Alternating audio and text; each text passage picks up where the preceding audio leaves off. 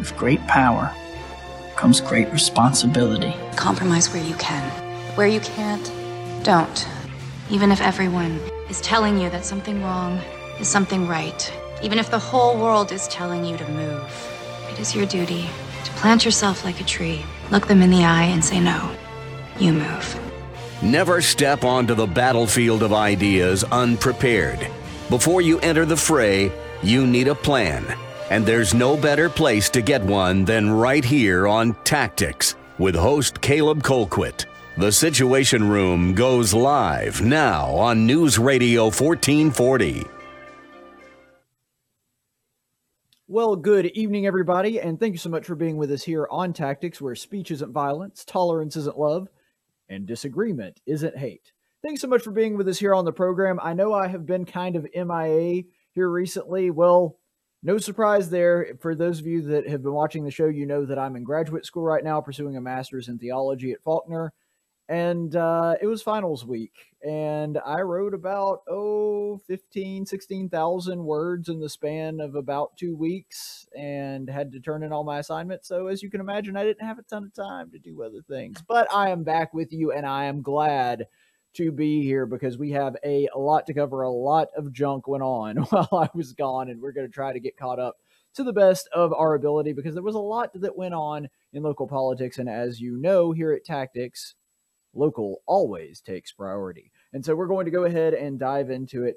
The first big story, and this one's just completely unavoidable. I would, I mean, this is the news story that happened while I was gone out of the like three weeks I didn't have a show if you're looking at the news stories from the angle of the, the state of Alabama, there is no bigger news story, in my opinion, than this one right here. This is our governor, Kay Ivey, speaking to the national news media about the coronavirus situation here in the state. The new cases in COVID are because of unvaccinated folks. Almost 100% of the new hospitalizations are with unvaccinated folks and the deaths are certainly occurring with unvaccinated folks. These folks are choosing a horrible lifestyle. Horrible, just horrible. Of self-inflicted pain. Besides, you know, this emotional plea you just gave us, what is it going to take to get people to get shots in arms? I don't know. You tell me. Folks supposed to have common sense. No common sense. But it's time for to start blaming the unvaccinated folks, not the regular folks. It's the unvaccinated folks that are letting us down. Yeah, get them out, KI. Don't you think it's your responsibility to try and help get this situation under control? I've done all I know how to do. I can encourage you to do something, but I can't make you take care of yourself.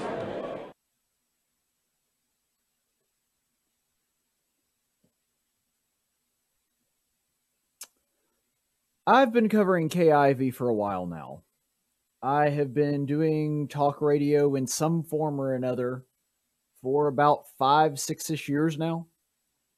And as you know, if you've been following Alabama politics, that covers Kay Ivey's rise to the governorship, some of her time as lieutenant governor. So the entire time she's been governor, I have been in some form a news person covering her. As I have told you many, many, many times on this program, Kay Ivey has exactly one political philosophy, and that is stay out of the spotlight as much as possible. Keep your head down, don't make waves. Whatever decision you have to make that's difficult, make the least controversial one that will cause the least amount of stir, the least amount of headlines that you can. And she has faithfully stuck to that. Kay Ivey has always been a spineless coward. She refused to debate any of her opponents in her primary she has always tried to duck and cover and make sure that she is not in any way going out on a limb, just saying anything controversial. For the first time since I ever remember covering her, Ivey actually grew a backbone. She saw an issue that she decided it was important for her to stand up, get tough, and talk harshly to somebody, which Ivey never does. I mean, the reason that she has been so overwhelmingly popular and elected is because she has this sort of sweet old grandma, old lady kind of swagger to her.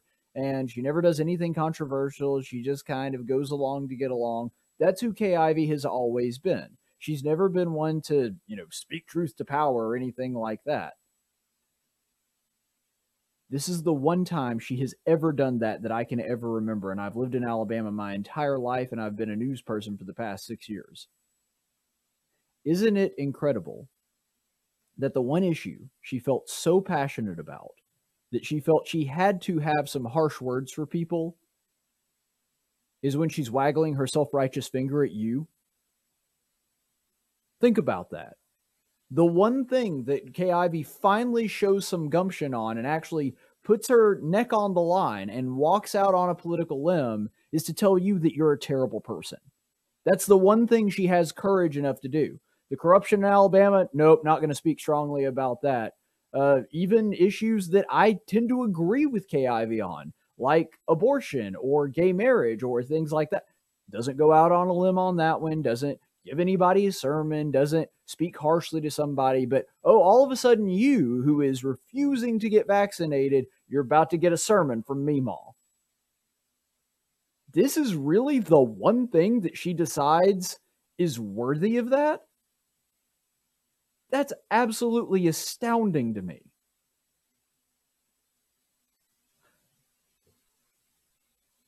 It seems as though the one threat that she deems worthy enough to draw her ire, the one enemy that she sees that is such a threat to her or whatever, that is big enough to merit her scorn, is you, the citizen. That's the only thing that Ivey sees as being worth putting herself politically on the line for. To tell you that you're a terrible person and you need to shape up and you need to make better decisions. Again, I'm not putting words into Kay Ivey's mouth. She says, if you are unvaccinated, you are choosing to live a horrible lifestyle. You're to blame for this catastrophe. Now, I wouldn't call it a catastrophe, but she's referring to it as a catastrophe. So we're looking at it from her perspective here. She says, You're the one to blame for all these problems. You're a horrible person. You're choosing a horrible lifestyle. And when asked, Well, what are you going to do? She's like, Well, people have to have common sense. So obviously, if you are choosing not to be vaccinated in Kay Ivey's book, you're leading a horrible lifestyle and you have no common sense. This is the thing that gets her dander up and gets her ready to go. I mean, the the, the sleeves get rolled up and she's ready to roll to fight. This is the one thing that gets her fighting mad. Not the fact that we have thousands of babies a year in the state of Alabama that die from abortion. Not any of the political corruption that goes on in the state, which unfortunately is rampant. None of that stuff. No, no, no. Don't don't worry about that. Not you know people in Washington even. I mean that people in Washington is the easy target for Alabama conservatives. But you don't see her coming out and saying stuff like this about Joe Biden or Kamala Harris. And you know, that enemy is not worth going to the mattresses over. You, the Alabama citizen, for exercising your freedom and choosing not to partake of the virus if you don't want to, you're the threat. You're the dangerous one. You're the one that Kay Ivey has to do something about.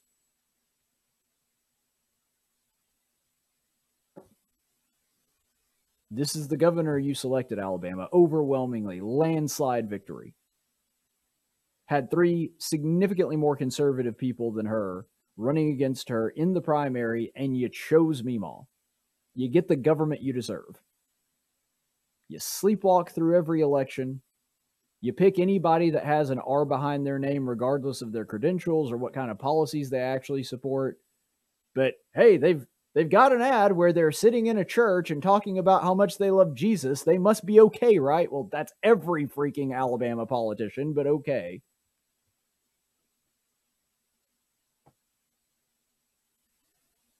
We get the government we deserve.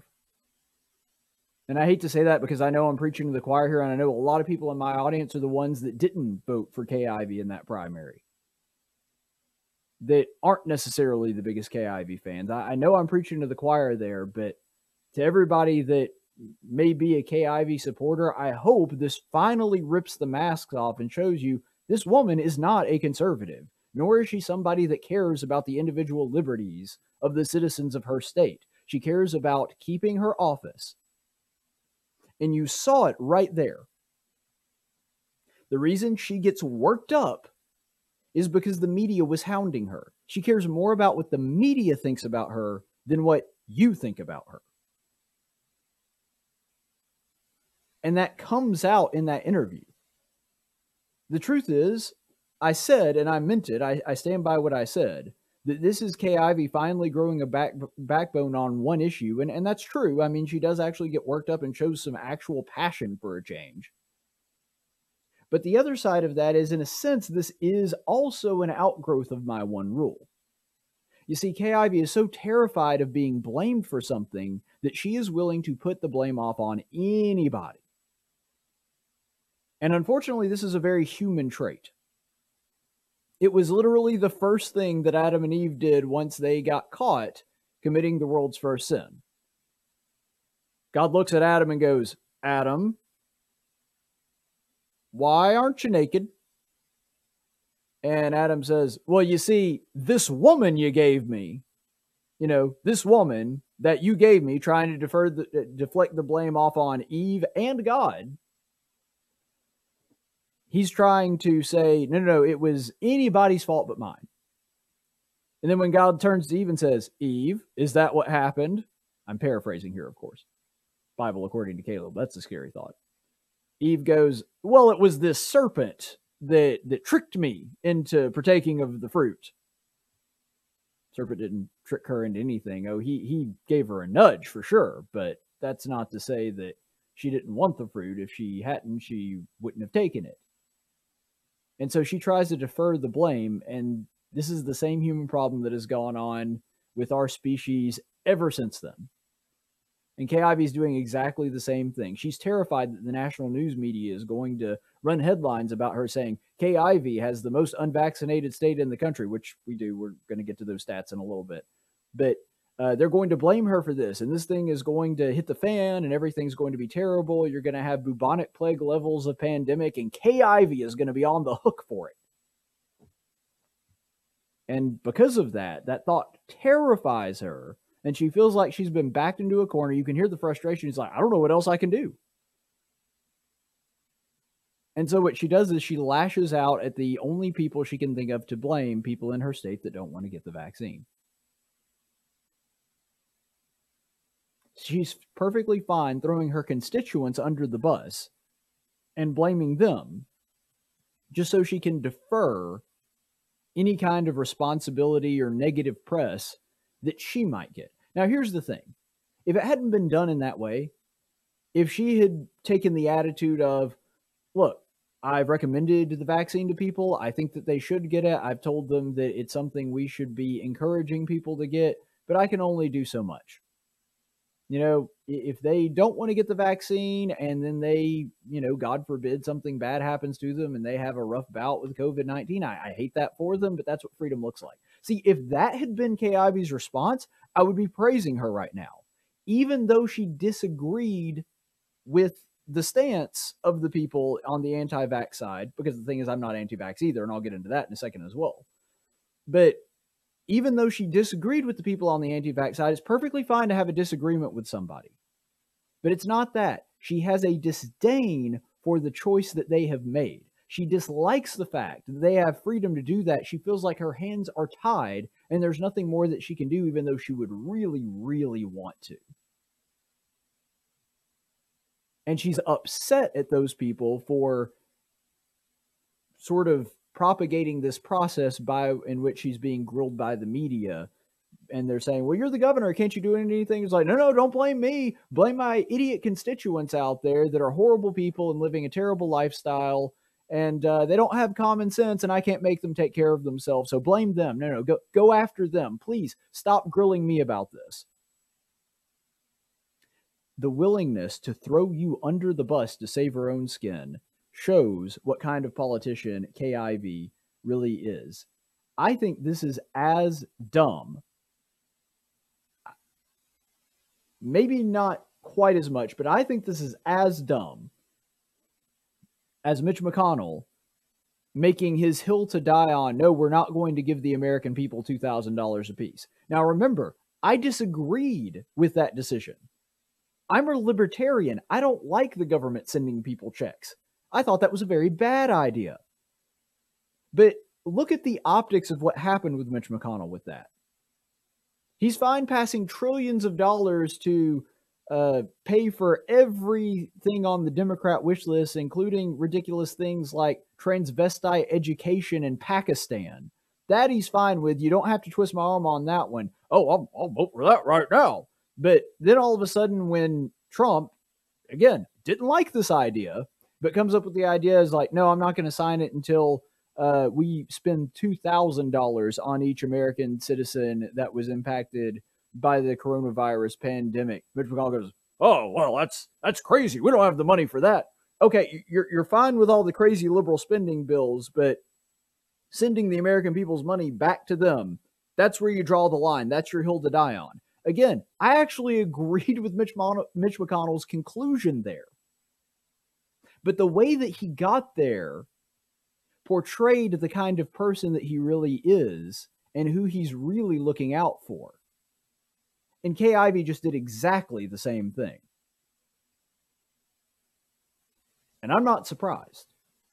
I hope there are some citizens of this state that are. Ivey is the most popular governor in the United States of America. This has happened in several different opinion polls. I think that she may very well be unbeatable as far as an election goes. But I'll tell you right now, if she keeps saying crap like that, even she won't be able to survive the storm that happens afterward. And if I were her primary opponent, if I were Dean Odle, by the way, who is coming up on an interview on this program in just a little bit, he's he's going to be on uh, not the next segment, but the one after. Or if I were Jim Ziegler, who hasn't announced yet, but is looking into running for the governorship, and I announce and I'm going to be her primary opponent, I tell you what I'm doing. I, don't even necessarily worry about calling her out for her cowardice when it comes to the debate. What I do is I go to every podunk town in Alabama and run that soundbite nonstop. You don't even have to necessarily say your name. Uh, just run that sound soundbite over and over and over again. She just gave her primary opponents a gift bigger than any I can imagine in recent political history, even bigger, maybe, I mean, on a smaller scale, but proportionally, even bigger, maybe, than the Mitch McConnell debacle that I just laid out for you. And the thing is, on this particular issue especially, Kay Ivey has never, ever followed the data or followed the science. You remember for months on end, I collected the data myself and compounded it directly from the Alabama Department of Public Health's website because I didn't like their data compounding tools, so I did it myself every single day weekends and everything. And we looked at the data every single day that I had a show over and over again, and it showed conclusively for months on end that the mask mandate that Kay Ivey instituted was having no effect. And that was true of every other state as well. And yet she held on to it for months after it should have been gotten rid of even though it was still an illegal, unconstitutional, according to the Constitution of the state of Alabama, even though it was an unconstitutional mandate, at least I could understand if you take out the legality and the constitutionality of it, I can at least understand Kay Ivey's desire to have a mask mandate early on when we didn't know anything about mask and it's something we've never done before. Okay, yeah, let's let's throw on the mask for two weeks and see if it works. Now, again, Libertarian to me would say, no, no, you don't mandate it. You might be pushing it and recommending it, but you don't mandate it. But either way, water under the bridge, Kay Ivey did mandate it and kept us in a mask mandate longer than any other red state that I'm aware of. Was terrified of taking it off because the second they did, and, and we started seeing cases go up, which, by the way, didn't happen. Our cases after the mask were indiscernible from our case numbers before the mask because the masks don't work. But there she was, continuing to perpetuate a completely illegal mask mandate because that's where her sentiment is. Her sentiment is to control and to make sure the blame doesn't get passed down to her. That's the only political instinct she actually has. And like I said, she she never really followed the science or followed the data at all. She was always way more worried about the arbitrary case numbers than she was hospitalizations and fatalities, which is the real measure of how well you're doing as a state. You see, Governor Ivey's measure of success is how well she is liked. And she was afraid that if she got tons of bad press, she would not be well liked. Now, to be fair, this is the standard that most politicians have. Kay is not an outlier in this. But she cares much, much more about generally being liked and talked about well in the media and being talked about well amongst her constituents than she ever did about defending liberty. In her mind, that's a secondary concern, even if it is on the radar. And frankly, based on her behavior, I don't know that it really is.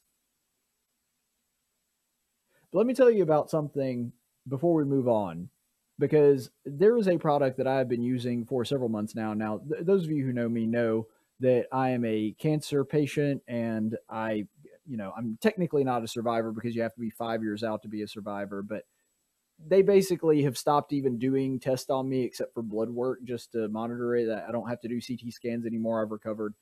And uh, for those of you who don't know, the opposite happened with me with cancer in that most people get super skinny when they go through chemo.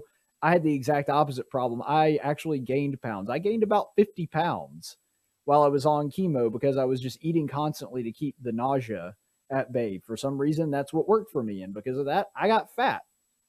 And I mean, I guess that's not bad considering I was going through chemo and probably needed that nutrition anyway. But I got pretty dang pudgy and put on about 50 pounds. And once I was done with the chemo, I had to figure out a way to knock it off. Now, this isn't the only thing that I did. I also did diet and exercise, but I got to tell you about this product right here.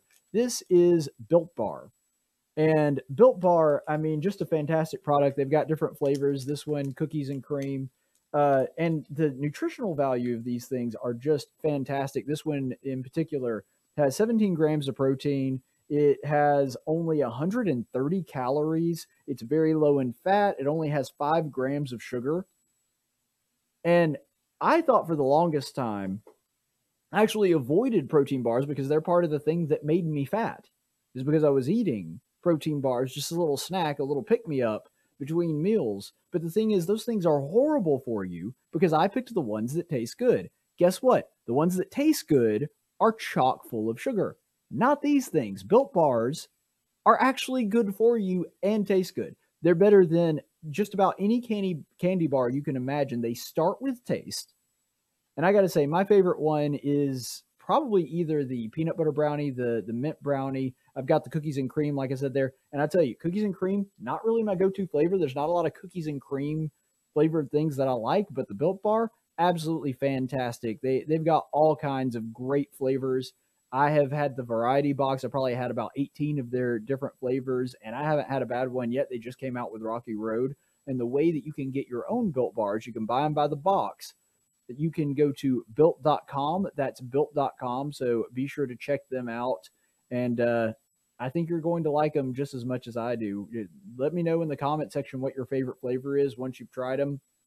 I got to tell you, that mint brownie is fantastic, but I think peanut butter brownie has it beat. But man, it's close. I mean, I I will eat that before I'll eat most of the candy bars, and the difference is it's lower in calories and way lower in sugar. So it's not only good but good for you replacing my breakfast and just replacing a meal with these things, that helped me lose 50 pounds get back to my pre-cancer weight. And I'm sure that they can help you with your weight loss goals too. Or if you just want them because they taste delicious. I mean, I understand that as well. Go to built.com to get those. That is built.com. All right. So let's move on to some other news.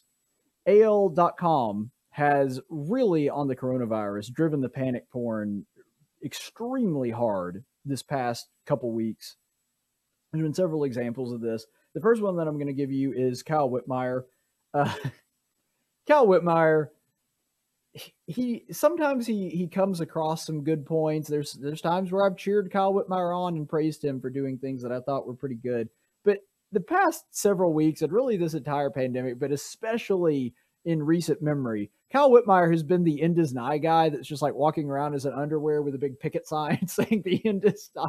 That's been Kyle Whitmire's shtick for the past several weeks.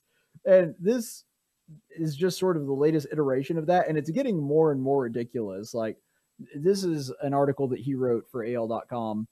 For most here, it's too late. It's not too late for you. The situation in Alabama is dire, but a few folks here seem cognizant yet uh, yet of its seriousness. In less than a month, some South Alabama counties have seen case numbers go from next to zero to new pandemic heights. Every Alabama co- county has seen its COVID cases rise, but rather than take precautions to prevent the spread, most Alabamians seem to be going about their lives as if nothing has changed, even in those countries expressing unprecedented new cases and doing so with the tacit approval, if not encouragement, of public officials. So this is, I guess, Kyle Whitmire standing uh, at the Citadel of Gondor, going, "Abandon your post, flee, flee for your lives." that really is the kind of tone that Whitmire is driving with this thing. Ah, the the world is ending, the end is nigh. Everybody panic and run away. Uh, and you might say there, you might look at that and go, that's so ridiculous and over the top. I mean, do you expect more from Kyle Whitmire? Not really. But at the same in the same breath, like you could at least look at it as like, does, does this guy not realize the way he's doing is intentionally trying to spread panic and fear? Well, actually, to his credit, yeah, he actually does realize that. And if you don't believe me, you can read it in his own writing. This is from later in that same article that he wrote.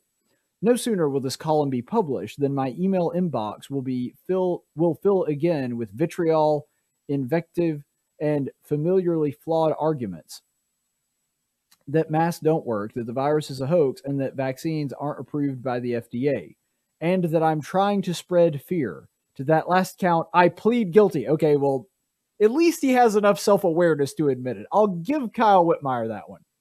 But fear is not an irrational reaction when lives are at risk.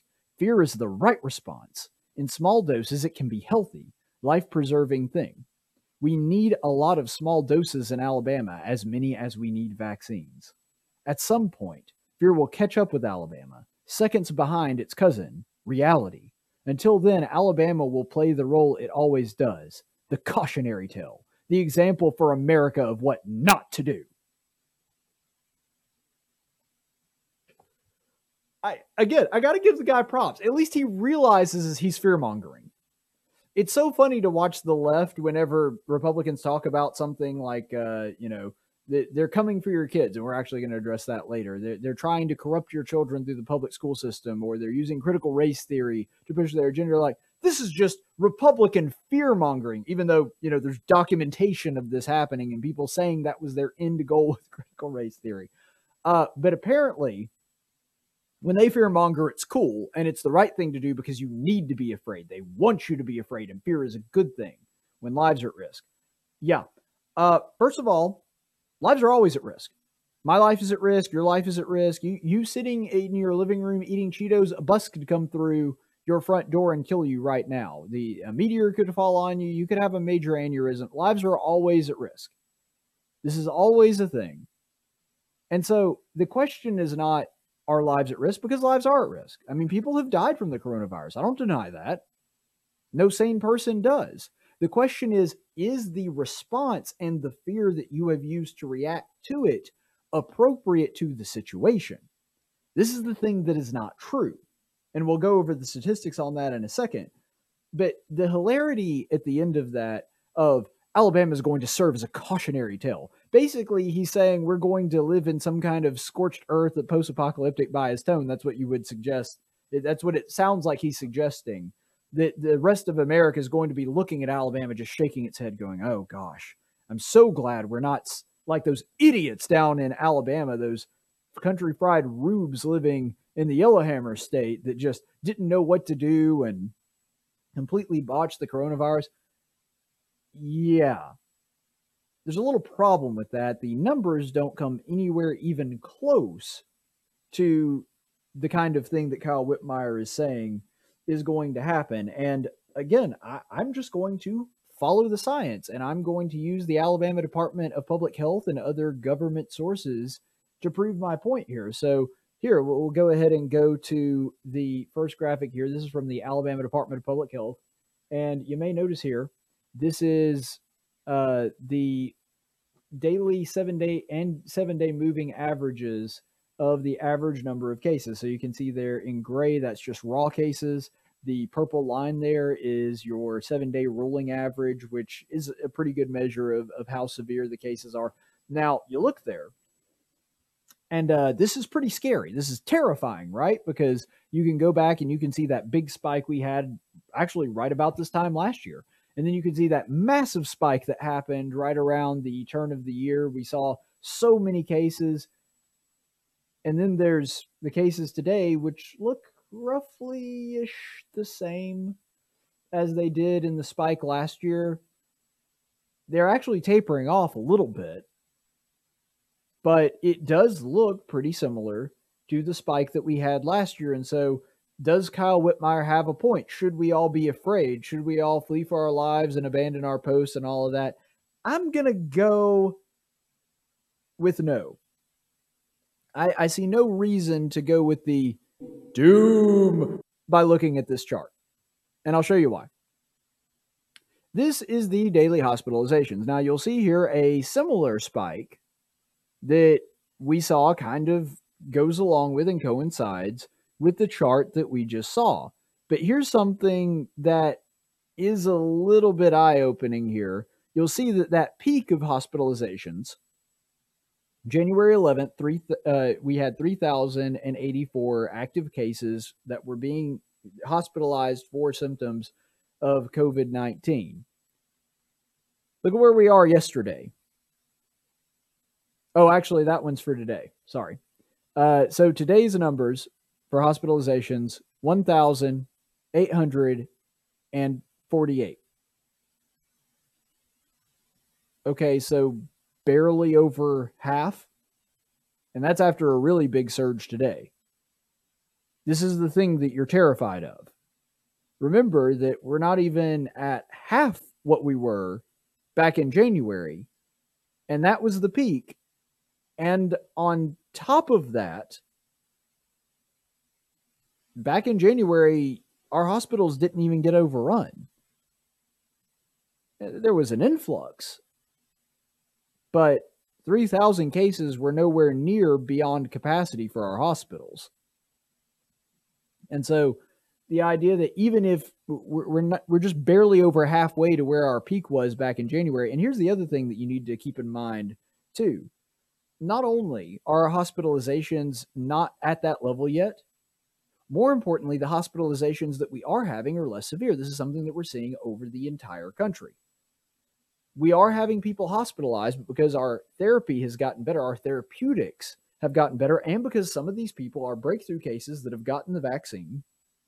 So, in other words, they do get coronavirus, they do get sick, some of them go into hospitalization. Those cases are also less severe. But even the ones that have no vaccine at all, that have no protection, as it were, when they're getting this virus, they're not having it nearly as bad as they did. Partly, I think, just based on some of the data that I've seen, because it seems like the the Delta variant is more contagious but less severe, and this is something we're seeing in countries all around the world. That there are people getting infected at a higher rate and faster, but the cases are not as severe.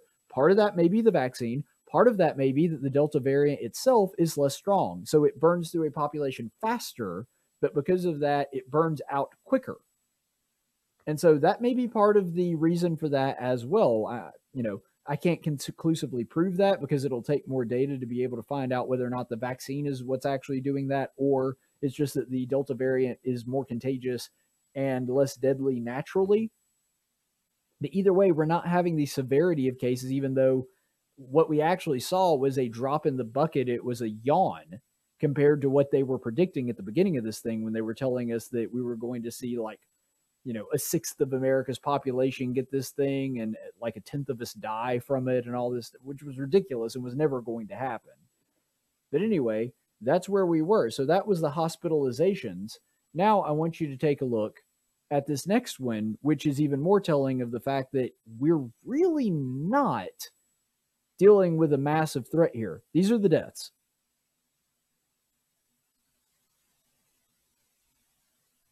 Isn't that interesting? Where's the spike? What happened to the spike? We've got the spike there about this time last year, just like we did on the, the chart for cases, and we see the big spike in January, just like the spike in cases. Where's the death spike? In fact, it looks like it's a lot lower than, you know, March and April of last year before the first spike even hit. We're not seeing really any cases for the state of Alabama. Not many. So let's do a comparison here. The peak for deaths was on January 14th at 96. Now, of course, any loss of life by an Alabamian is a tragedy. But even at the absolute worst that it could get, the worst day that we had for coronavirus, we lost 96 Alabamians. That's bad, but this is a state with 488 sorry, sorry 4.88 million people.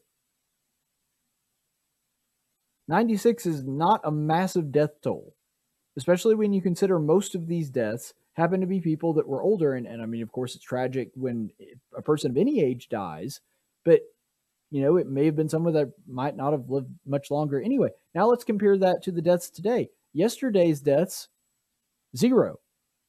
That's not hyperbole. I'm not rounding down. It was literally zero. We had no deaths yesterday. And if you look at the seven day average of deaths, it's roughly two and a half ish, somewhere around there. So, yeah, uh, the idea that we are in pandemic levels, as Kyle Whitmire tries to point to, trying to say that we are, uh, you know, we're going to be the cautionary tale. There's going to be dead bodies from coronavirus just piled up in the streets, which is, again, he didn't say that. I don't want to attribute something to him that he didn't say, but with the tone, that's what you would you would think when you hear it's like this is going to be a cautionary tale. People talk about this about how Alabama is the example of what not to do yeah, our, our deaths are zero right now. And a few days ago, there were three. And a few days ago, there were uh, seven. And a few days ago, they were zero again. This is not something that in a state of 4.88 million people we need to worry about. And so, what happened here is that the vaccines did their job. This is why it's so hilarious when people call me anti vaccine. I just showed you the data. I mean, look at it, it's right here. I, I can show it to you. And you know I'm a data guy. That's the deaths that we were dealing with. That's cases. Deaths, cases. Deaths, cases. See, cases spike up, deaths, no spike. What's the difference? What's the X factor? It's a number of different things, but chiefest among it is the vaccine. The vaccine did its job. It's working. And that's something that we should be rejoicing in. We should be thrilled that this thing is working as well as it is. And yeah, there are some people that are having breakthrough cases. And, and yes, I have pointed out that there are risks to it, just like any other vaccine. There are some people that shouldn't be taking it because they're at higher risk of side effects than they are of this virus. That is also true. Multiple things can be true at once here. But the idea that we should be panicking when it's very clear that the vaccine did exactly what we thought it was going to do, which is made it to where deaths really from this thing really aren't a problem. Even with the breakthrough cases, people just are not dying at the rates that they were before. And that's something we should be celebrating. You know, it's hilarious to me that Kyle Whitmire and Johnson and all these other guys are are so hard pushing for the vaccine when it's clear that the vaccine's already doing what it's supposed to do. And why is that? If if Alabama truly does have the uh, have the least vaccines in the state or, or of the state, sorry, what's going on there? Well, actually, that's pretty clear too. And all you have to do is look at the data. Again, this is why I love data because data is always right. So let's go ahead and look at the data there. Ah, these are deaths and cases broken up by age. Well, you'll see there is a, a big chunk of the cases, the bulk of the cases, almost 50%, so 42.3% of the cases in the state of Alabama between the ages of 25 and 49. These are largely, just like Kay Ivey attested to at the beginning, largely unvaccinated people. But you know what's happening to them? They're not having severe cases. Our therapeutics have gotten pretty good. We know how to treat this thing. We know to let people lie on their stomach. We know to give people things like ivermectin and hydroxychloroquine, and we know other therapeutic things that we can do. We've gotten better at treating this thing. Then the vaccine makes it to where the people that are vaccinated don't have as serious cases of this. Look at where our deaths are. You'll see that very few, and this is the way it has always been, very few of those deaths are in the demographic that have the most coronavirus cases. That's what's going on here. Most of the new cases that we're having, the surge in cases that we are having, are mostly young people, mostly unvaccinated, but they don't die from this virus. The vulnerable people, by and large, have been getting vaccinated. And that's exactly what they should do. I've recommended members of my own family get the vaccine if they're over a certain age or have certain risk factors. And that's exactly what they should be doing. And those people have gotten vaccinated. And so, mission accomplished, gang. Let's pack it up and go home. I mean, yeah, keep monitoring it. But other than that, there's really no reason to do much of anything else because freedom actually worked. Giving people choices actually worked when people that were at high risk of this thing looked at their options and they're like, I could take a risk and maybe die from this thing, or I could take the vaccine, which seems to have less side effects for people in my age group, and then to protect me from a virus, which is deadlier to people in my age group. They took the vaccine, and now deaths are going down. So, yes, cases are spiking, but so what? The deaths are staying pretty much the same as they've been for the past several months. And that's because the vaccine did exactly what it was supposed to do.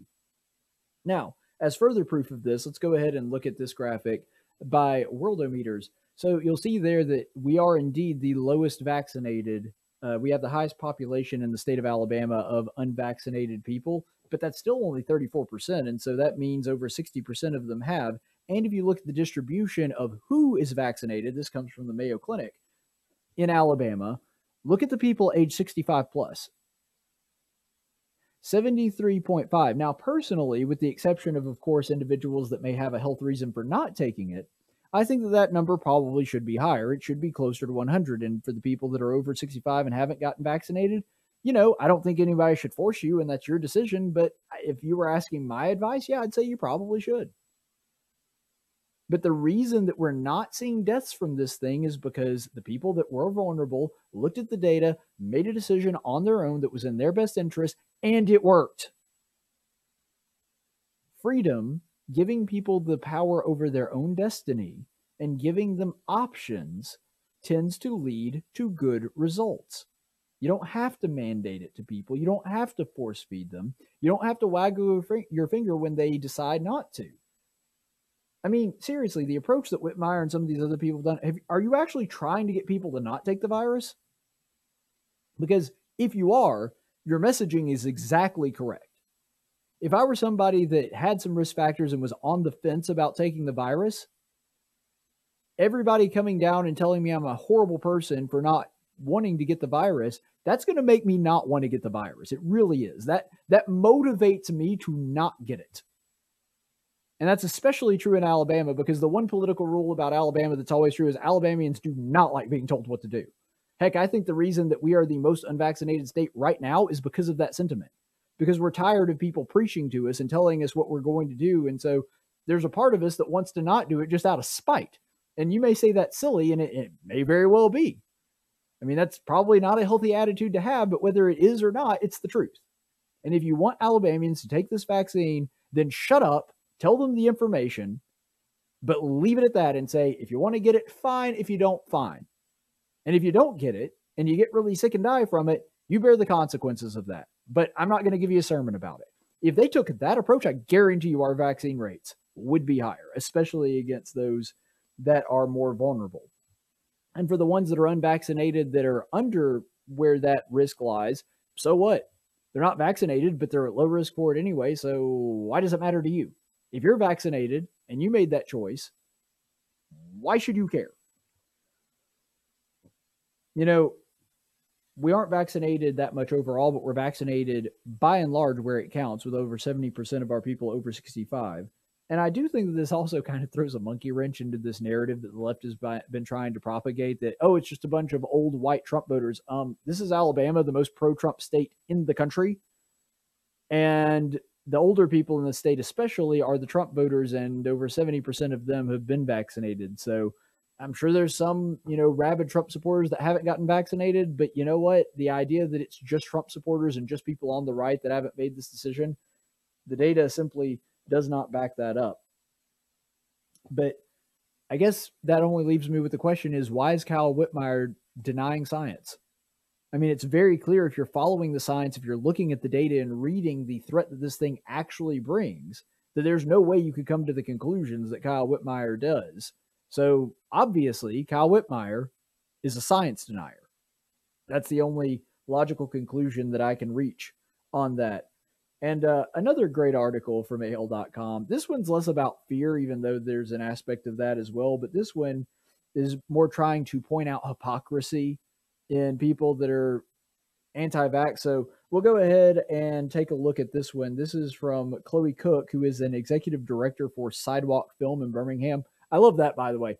Yeah, let's trust the experts and listen to their advice you know, like people that run film companies in Birmingham. Those, those are the medical experts we need to be listening to. You know, like like like Bill Gates, uh, those people, or Zuckerberg, who's running Facebook. That's that's a medical expert that we need to be listening to and click his stupid little notification every time you say the word COVID in a Facebook post. Those are the people we really should be listening to and, and take our medical advice from them. Or you know, like Joe Biden, your barber, your bar, your your local barber. Uh, we're going to take medical advice from your barber and uh, that will be the way that we're going to keep everybody healthy. Uh, so listen to the experts really just means listen to people that agree with us and, and say what we want them to say. That's that's what they mean when they say listen to the experts. So uh, Chloe Cook, who you know, n- nothing wrong with voicing an opinion just because you're not a doctor. I don't have a problem with it. Obviously, I do it every day. I'm just saying it's hilarious watching all these people who are like, no, we should trust the experts, saying, hey, listen to this random street vendor that we found that has some opinions that we like. So we're going to publish them in our publication. Uh, Chloe Cook writes this for AL.com. Go ahead and read this. Uh, I'm reading, listening, and following along with conversations online. There's such an interesting divide out there. The people that are comfortable following the guidelines of the CDC and recommendations of the medical community, and the people that are not comfortable with that at all. I started noticing a lot of the people that don't want businesses to close down and talking about our freedoms are also not willing to get the vaccine or willing to wear a mask or follow social distancing guidelines. It's just on my heart to point out that I don't think those two things can exist, exist simultaneously in in a person. You can't claim to be pro business, pro schools, or non normalcy, whatever that means, if uh, you're not willing to follow any of the advice that's being provided to us by the medical community. And it's putting a lot of businesses, small and large, and a lot of nonprofits in jeopardy. And I think it's going to end up putting a lot of our young people in jeopardy when school starts back. By the way, there was one other part of that article that I forgot to include where she basically said you can't be pro business and anti vax. Now, I'm pro vax. I just laid out the case for why the vaccines are working and I showed you the data that seems to suggest, since that's the only other X factor that we can attribute that to, that the vaccines are doing exactly what they're supposed to do, which is keep people from dying from coronavirus. But Chloe Cook apparently is saying you can't be anti vax and pro business. Yeah, you can. And I especially love her longer explanation that we just read, where she's like, you can't claim to be pro business and be against anything that the experts in the medical community are saying. Did you sleep through 2020? like, do you not remember the people that were saying that everybody should shut down from now until the end of time?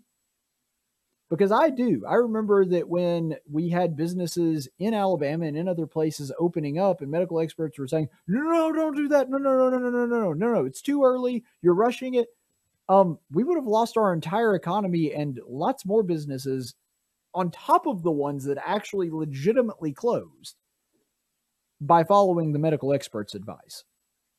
And not all of them, because there were several medical experts that thought that it was perfectly fine and reasonable to open back up again. We we covered that too. But what she's talking about and following to the letter what the CDC was recommending what about all those businesses out in the state of California that actually went under because they were locked down for so long and the small businesses that just couldn't get aid from the federal government even though it was put out there specifically for them they were unable to access that uh, we saw that even in states as red as texas alabama had it too we had less of it but we had you know quite a, a bit of it and so i guess you just forgot that 2020 happened because a lot of those policies very anti-business. It very much reminds me of the argument, the, idiotic argument that Democrats make all the time when it comes to the issue of abortion. They'll be like, "Well, you can't be pro-life unless you're in favor of all the crazy welfare programs that I like." Uh, yeah, I can. Now, if you wanted to make the case that a truly compassionate person would be in favor of these welfare programs, I think you're dead wrong, but I'm at least willing to hear that case. But to say that there's absolutely no reasonable rationale that a person could possibly want you to not kill a child unless you're willing to pay for everything that he's going to need in his life. Um, no, like if I see some random child on the street, I may not be willing to adopt him myself because, you know, I'm a single bachelor. But that doesn't mean that I'm willing, you know, I would I would be okay with someone just coming up and murdering him. Like that's not the same thing.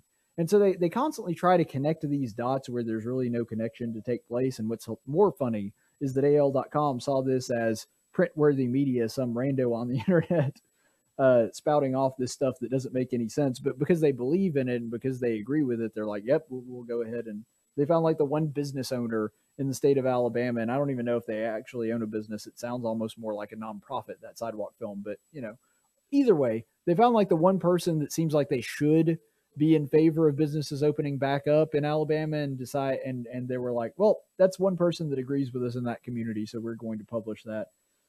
Um but sadly that's not where it ends.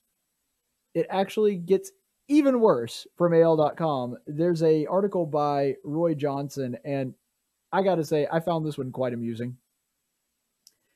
If nothing else just because of the way it starts out. So this is an article by Roy Johnson who uh, is apparently very mad that Kyle Whitmire is trying to one up him on the panic porn. He's he's mad that Kyle Whitmire is doing a better job than him of scaring the pants off of everybody, and so he's trying to, uh, you know, they're constantly trying to out liberal one another. Roy Johnson and Kyle Whitmire over at AL.com. And uh, so he counters with this article, and I love the way it starts. It's, it's one of the funniest starts to an article I've ever seen. Children. That's what we're talking about here now. Children. Your children. I'm going to give you a little advice here. Any article that starts out with something like that, you're pretty much guaranteed, maybe not always, but pretty much, you can rest assured everything that follows that is utter crap. And the reason that I say that is if you were going to lay out a rational case, uh, make some some good, sound, logical arguments for why whatever view that you espouse is going to be important here, is, is going to be logically sound, you wouldn't have to start with a ridiculous emotional appeal. You know, yelling the word, word children over and over again is not an effective argument. It's not an argument at all, actually. It's just trying to drum up people's emotions to prepare them for what is inevitably going to be something completely devoid of logic and nothing but emotional appeal.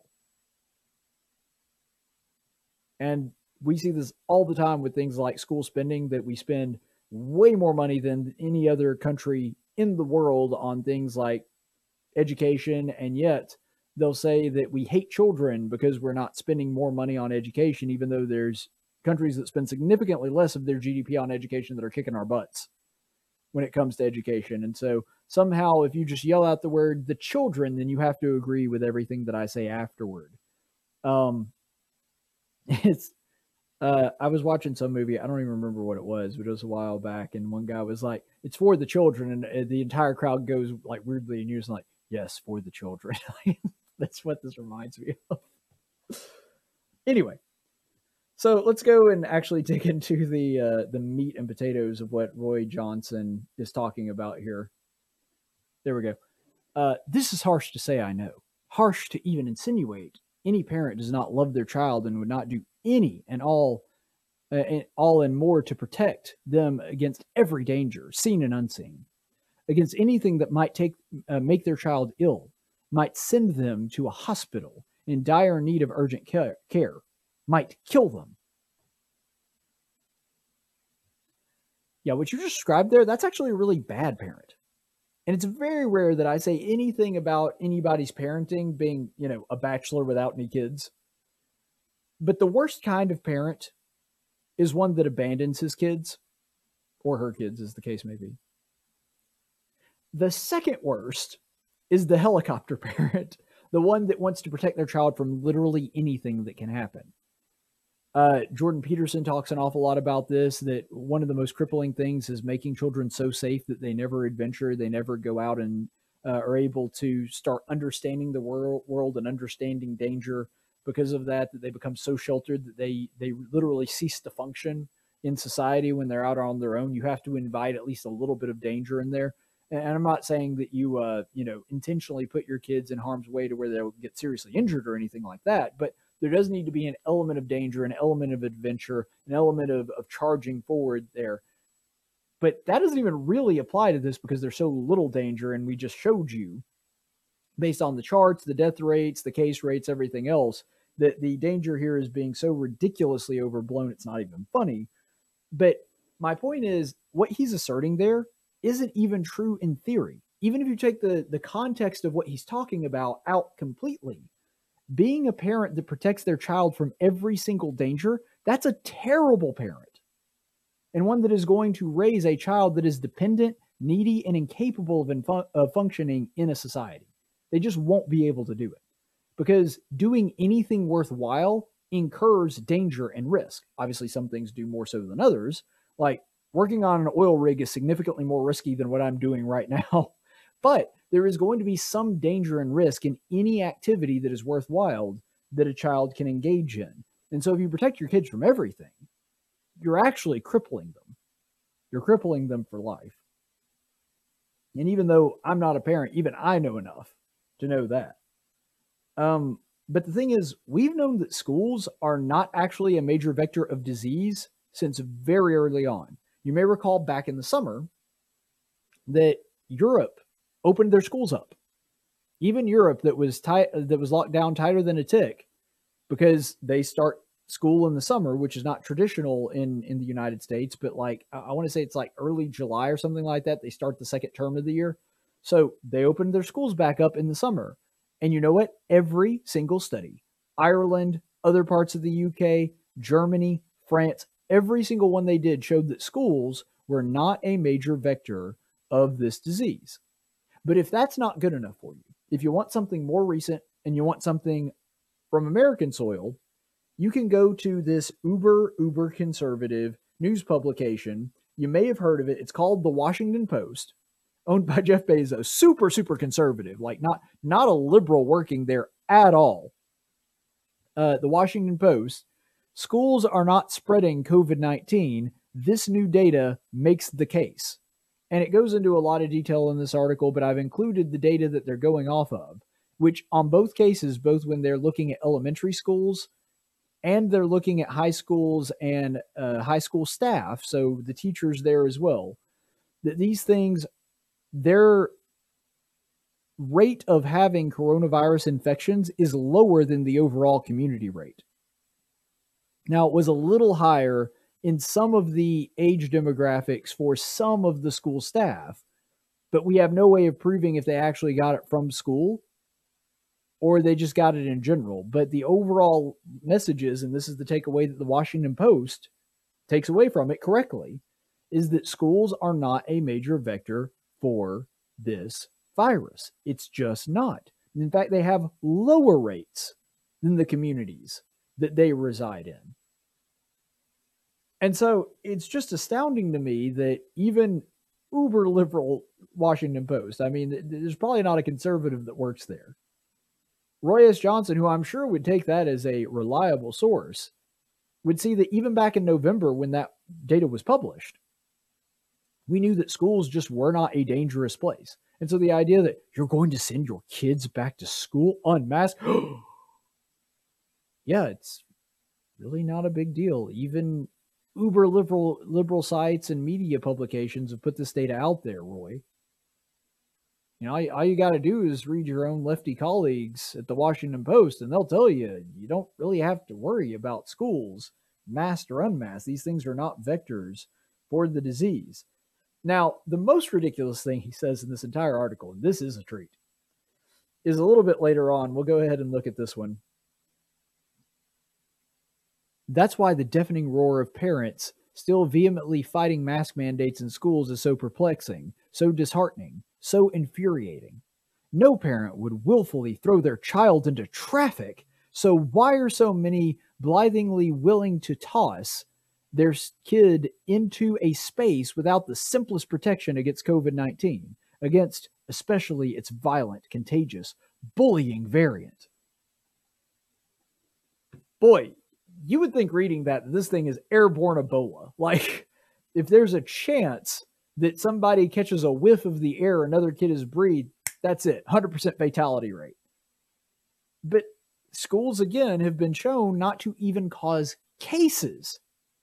Even though the left loves to just look at cases and look at case rates, and that's their gold standard of whether or not we should be worried or not, regardless of whether or not it's actually killing people or increasing hospitalizations or causing bigger, uh, more potent cases, cases where people are getting more sick. They ignore all that crap and they just look at cases because cases seems to be the only thing that they care about, even though the others are actually much better measures of how effective we are doing against the coronavirus.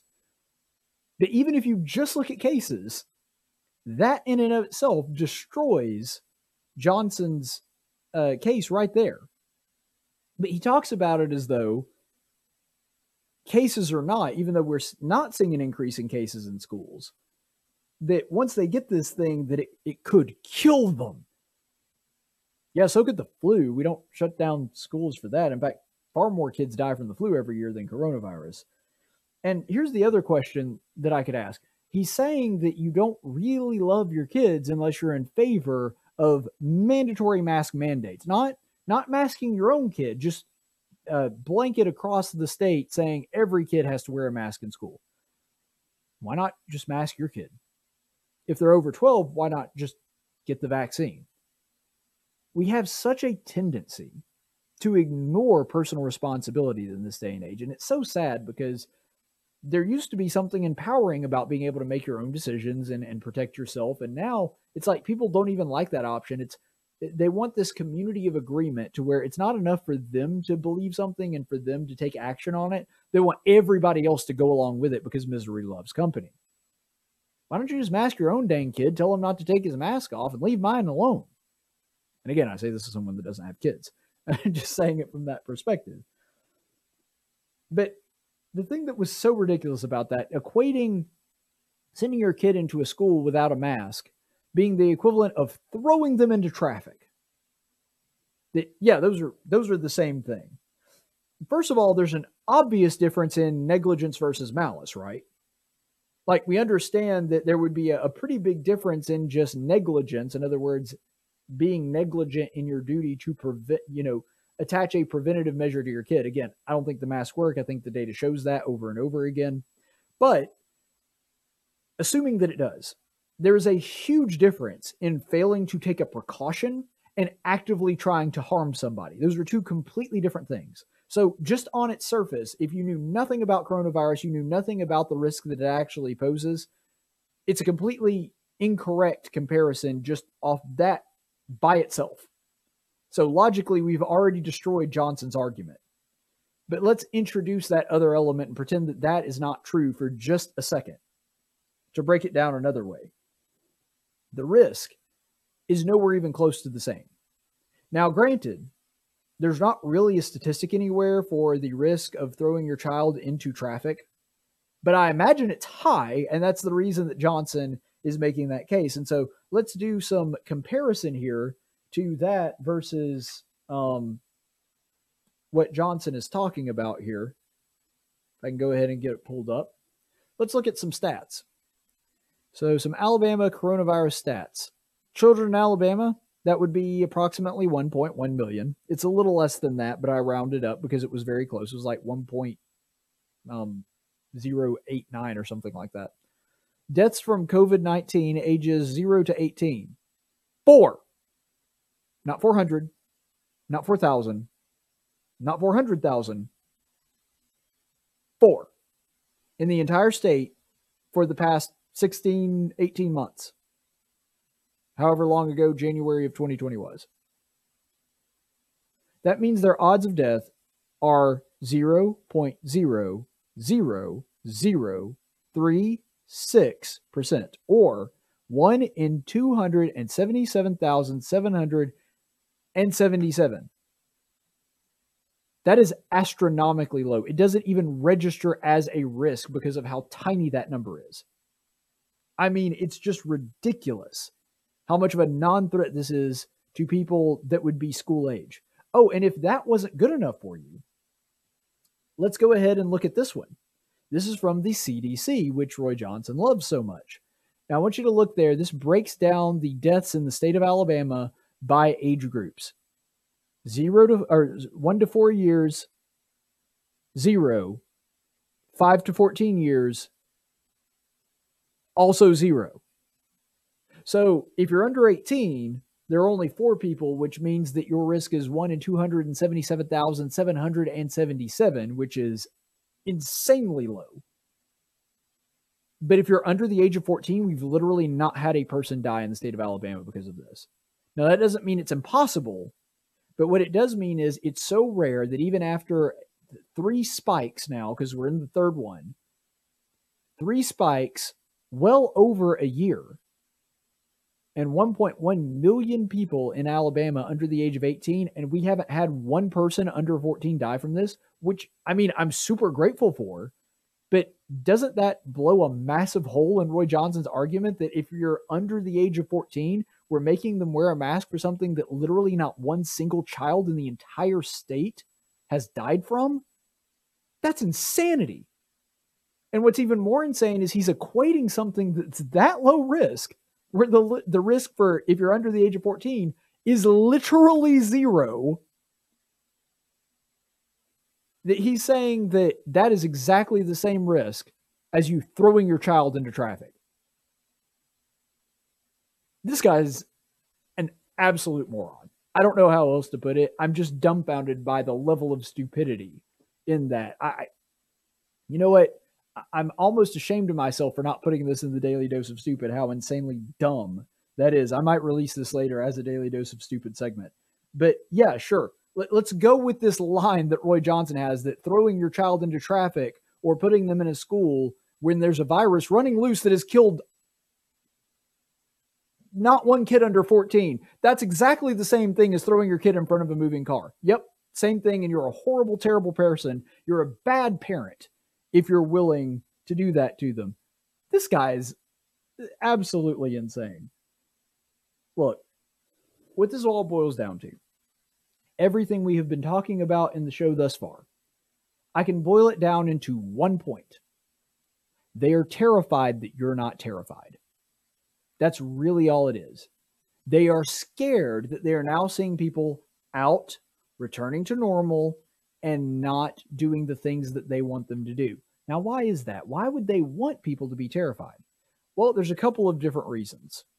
I think the more common one, and for people that are not like super involved in it, like Roy Johnson and Kyle Whitmire and politicians and, people that are leading on this, people that, you know, just your average Democrat that is kind of freaked out that nobody else is, is, when they they look around and see people not wearing the mask they're scared and the fact that you're not scared scares them like they think your level of terror should be at the same level as their level of terror.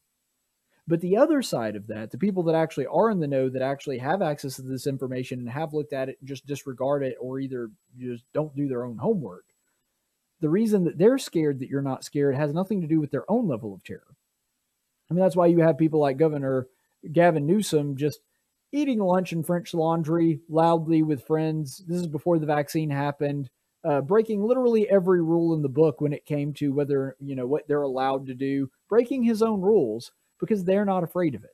Uh, same thing with AOC over the weekend, tweeting out something about that and, and being caught, you know, maskless. The mayor of, of DC, Muriel Bowser, at an indoor reception, even after she had banned indoor uh, gatherings, big gatherings of any kind, that kind of thing. It's because they're not really afraid of it. Now, the random person that's bought into the panic porn and really thinks that this virus is airborne Ebola, they're scared that you're not scared because they think that your lack of fear endangers them. The people at the top of this thing, they don't. They they know it's a sham. They know it's. I mean, not that the virus is a sham, but the the, the panic is so overblown and the threat level is a sham and it's all for show. They understand that part of it. The reason that they're scared that you're not scared is because they know your fear justifies their power. People that are afraid are easy to control. People that are terrified of something want a big person from the government to come in and solve their problems. And they have had a much easier time doing this. And if you think, well, those are just the liberals or the people that bought into this, uh, I want you to think about this. Didn't they tell us that we couldn't go to church for several months this year, even in Ruby Red, Alabama? You're more susceptible to it than you think. And I say this as somebody that obviously was never in favor of shutting down churches, but bought into it more than I thought I would. And so think about that. People that are afraid are easier to control. And that's exactly what they want. And that's why they're afraid that you are no longer afraid. And you shouldn't be.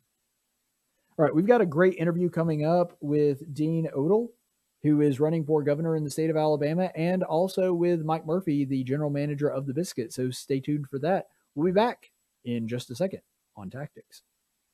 Speech isn't violence. Tolerance isn't love. Disagreement isn't hate. You're listening to Tactics with Caleb Colquitt. If you want to hear more, subscribe to him on YouTube, like him on Facebook, or follow him on Twitter at Tactics Radio. And welcome back, everybody. Thank you so much for being with us here on Tactics, where speech isn't violence, tolerance isn't love, and disagreement isn't hate. Thank you guys so much for being with us here on the program. If you're watching on YouTube, be sure to like and subscribe and click that little notification bell. That helps us fight off the dark cyber overlords at YouTube. So thank you for doing your part on that. My next guest on the program is one we've never had before, but he is running for governor for the state of Alabama. So we welcome for the first time to the program Mr. Dean Odle. Am I saying that right? You're Dean saying you are saying it correctly, which very few do. But uh, you did a good job there. But thanks for having me. All right. Well, thank you so much for uh, being generous with your time and wanting to speak to our audience. And and I appreciate that you are, you know, reaching out and, and this is an audience that's important to you because we've not always had that kind of luck uh, with governor candidates. In the last primary, we interviewed three governor candidates except for one, and I'll leave it up to your imagination which one declined. Oh yes. Uh, but anyway, let's actually get on to the subject of you. So, uh, if you would just kind of introduce yourself, because I'm guessing even some of my audience probably have not heard of you or don't know a whole lot about your background. So, if you would just kind of give us a brief introduction to, uh, you know, kind of the journey that led you here. Okay. Well, of course, I am an Alabamian. I grew up here. I grew up in Opelika, Auburn area. I went to Opelika High School, of course, and then left there and went to uh, Troy State for a year before I answered the call to the ministry. And of course, that leads into the fact that I am a pastor. I've been a minister of the gospel of Jesus Christ uh, for 34 years. I answered the call to ministry when I was 19 years old. So I've been doing that in in different ways over the last 34 years. I've been a youth pastor, a singles minister in big churches. I've been in small churches. Uh, I've been a senior pastor, church planter. Uh, I've been uh, to Nigeria twice, to Mm. the Middle East to preach, to the island of Mauritius out in the middle of the Indian Ocean. Uh, I've authored four books. Um, pastoring the church I'm pastoring now in Opelika. Got to come back home after being in Washington, D.C., and uh, came home and planted a church. So it's a non denominational church called Fire and Grace Church in Opelika.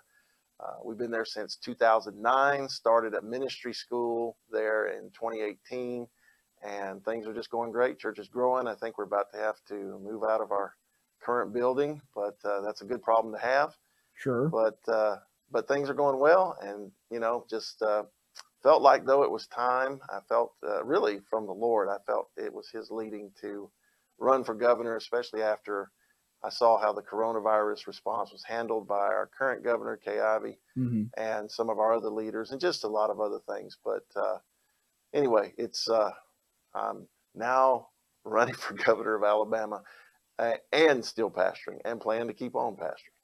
Well, I got to tell you, this always makes my audience nervous because they know that I'm also a minister, and when you get two ministers talking, I mean, there there may not be a force that can make this interview end. We, we may have to have a potluck just so that we'll stop talking. Uh, but anyway, Right.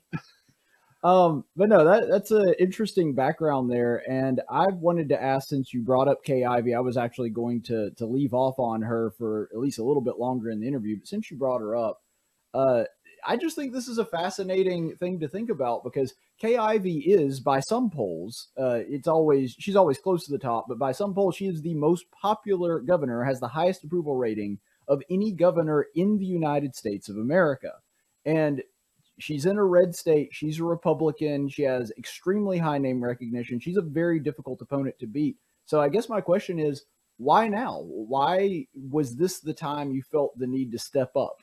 Well, I mean, number one, I think uh, you got to, as a Christian, first and foremost, you try to follow God's will for you. You know, you have to Mhm. pray and seek Him and know what He wants you to do. So I would say, number one, I feel that it's definitely His will for me to do this now, regardless of the outcome, to, to be a voice on certain things.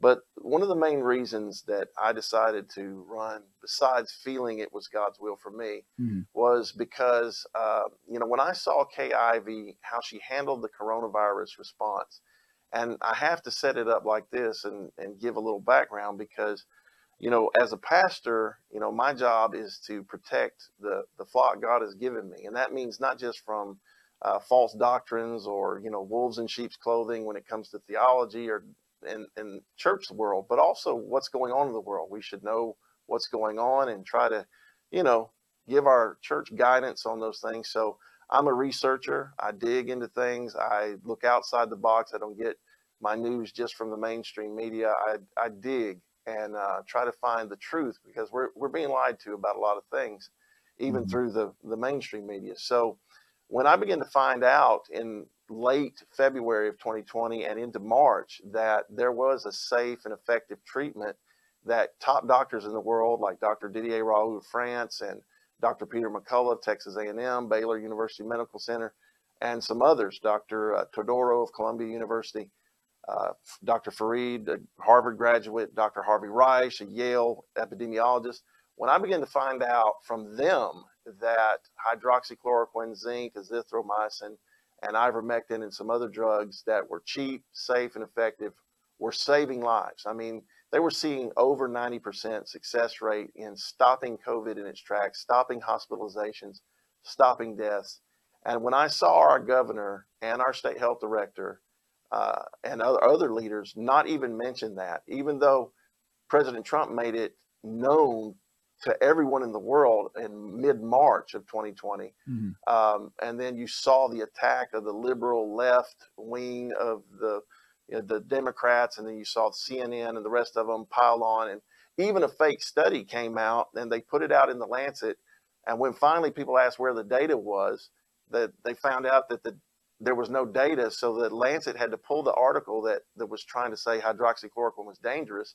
You know, going to Africa twice, I've used uh, hydroxychloroquine, you know, for months at a time and never had any problems. So anyway, we just find out that this was politicized. But when our so-called Republican and conservative governor didn't even mention it, didn't even push that when people were dying, we, you know, uh, I, I don't trust the vaccine. I don't like the vaccines that we have now. But this was before we had a vaccine, and people were dying.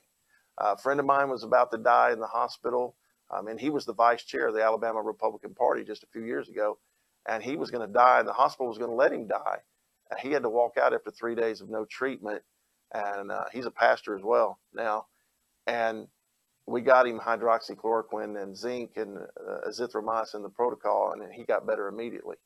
Um, so I just saw where you know it was just unacceptable to me to have a leader that either whether it was ignorance or whether it was uh, politics uh, not push something that was saving lives, not pushing the hydroxychloroquine, and, and and and even touting and bringing forth these top doctors across the world that were talking about this. So to me, people died that didn't have to, and you know, Dr. Harvey Risch said that in the Newsweek article.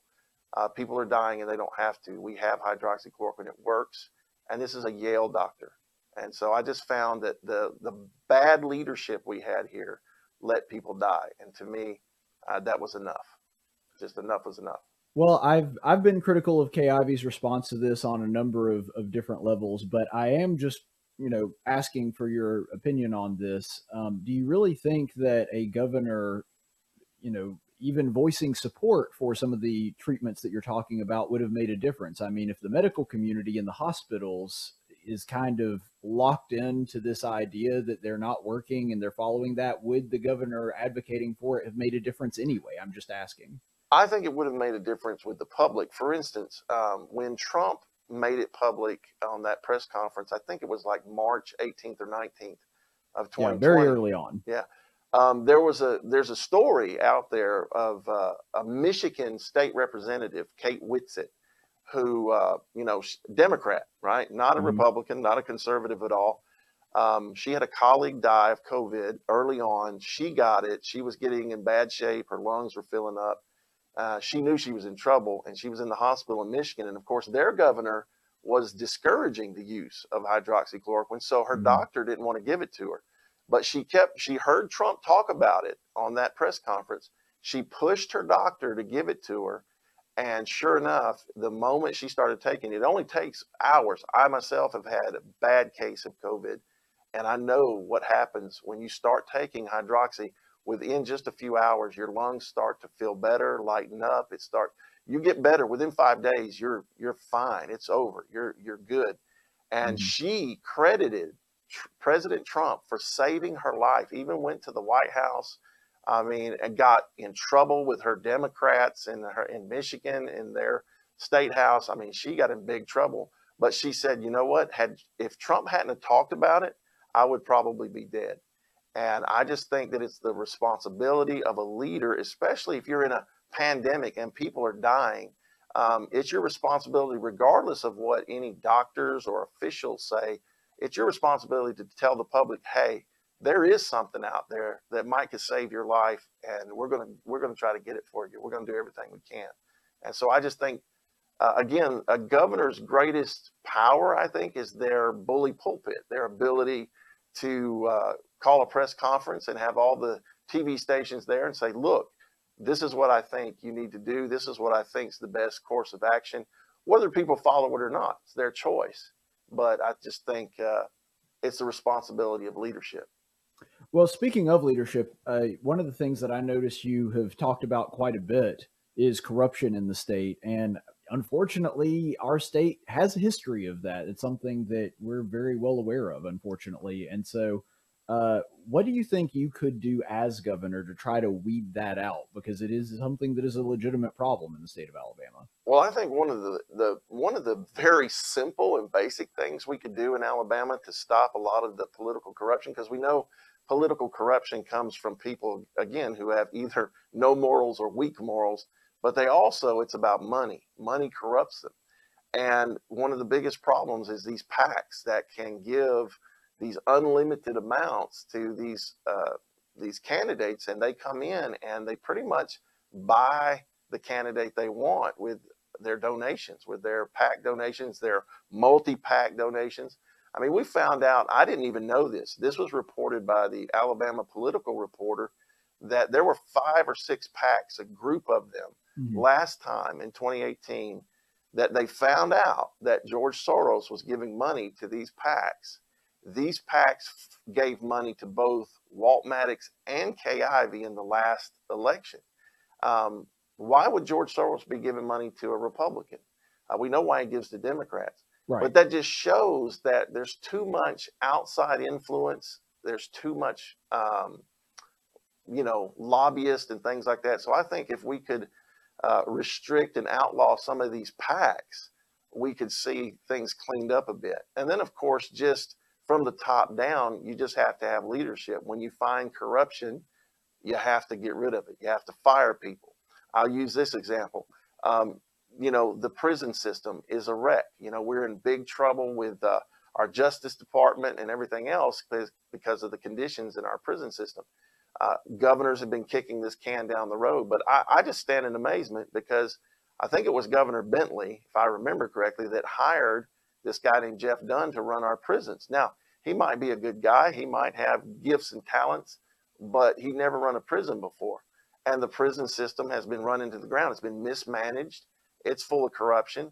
Uh, one of the first things you do, the responsibility of a governor, a leader, fire the guy who's in charge, who's run this thing into the ground for years and years and years, and find somebody who's actually run a prison and run it correctly.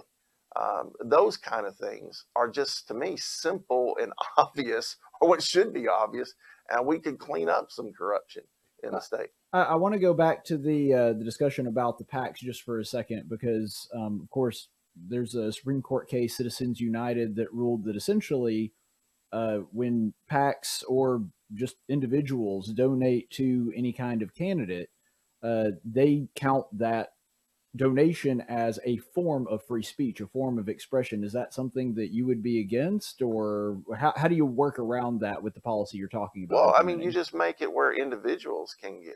I mean, make it where individuals can give money. And so just across the board. And that way, everybody's still free to give what they want to give. You just don't have these corporations coming in here and wanting something from the legislature or wanting something uh, to benefit them in a monetary way or their industry and being able to give, you know, unlimited. You know, right now, PACs and individuals can give to gubernatorial campaigns or any statewide campaign there's no limit in Alabama, no limit.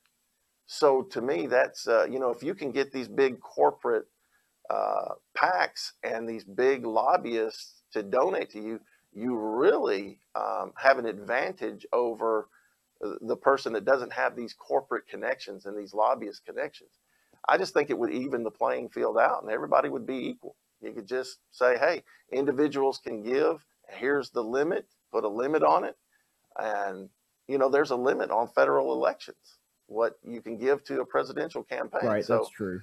Um, you know, I think it would it would cut down. You're never going to get rid of political corruption when it comes to money, mm-hmm. but it would cut it down. And I don't think it would violate anybody's free speech to go, hey, um, don't do this through your company, you as an individual, and here's the limit. Well, I personally, as a libertarian, I, I, tend to disagree with you on that, but it's an interesting idea, and, and we'll go ahead and, and, move on to something else because I don't want to spend all our time just on that. Um, one thing that I noticed that uh, you talked about a lot is the issue of life. And in fact, the way that I found out about you was I met some friends that were uh, supporters of yours that were actually at a Planned Parenthood, or not a Planned Parenthood, a, uh, abortion clinic that told me about you and told me that you were uh, an extremely pro-life candidate. And so, if you could just kind of speak to that a little bit, because that's that's arguably the most important issue in the state oh, of Alabama. Yeah, absolutely. I've always been pro-life, uh, even when I wasn't really following Jesus the way I should. I just I always have known that morally that abortion is wrong and mm-hmm. and that it should not be legal. It should not be. Uh, you know, it should not be something that our government uh, pushes. It shouldn't be, definitely should not be something that we support with taxpayer money for sure. Um, and, you know, that's, again, it's just, I believe life begins at conception. I believe, uh, you know, the book of Jeremiah, when he talks about that before you were formed in your mother's womb, I knew you. And uh, those things are very sacred, I believe. And life is sacred. And I believe, you know, just our Constitution, our, our Declaration of Independence. I mean, these things about life, liberty, and the pursuit of happiness, um, I just, it's never right to kill someone and deprive someone of that.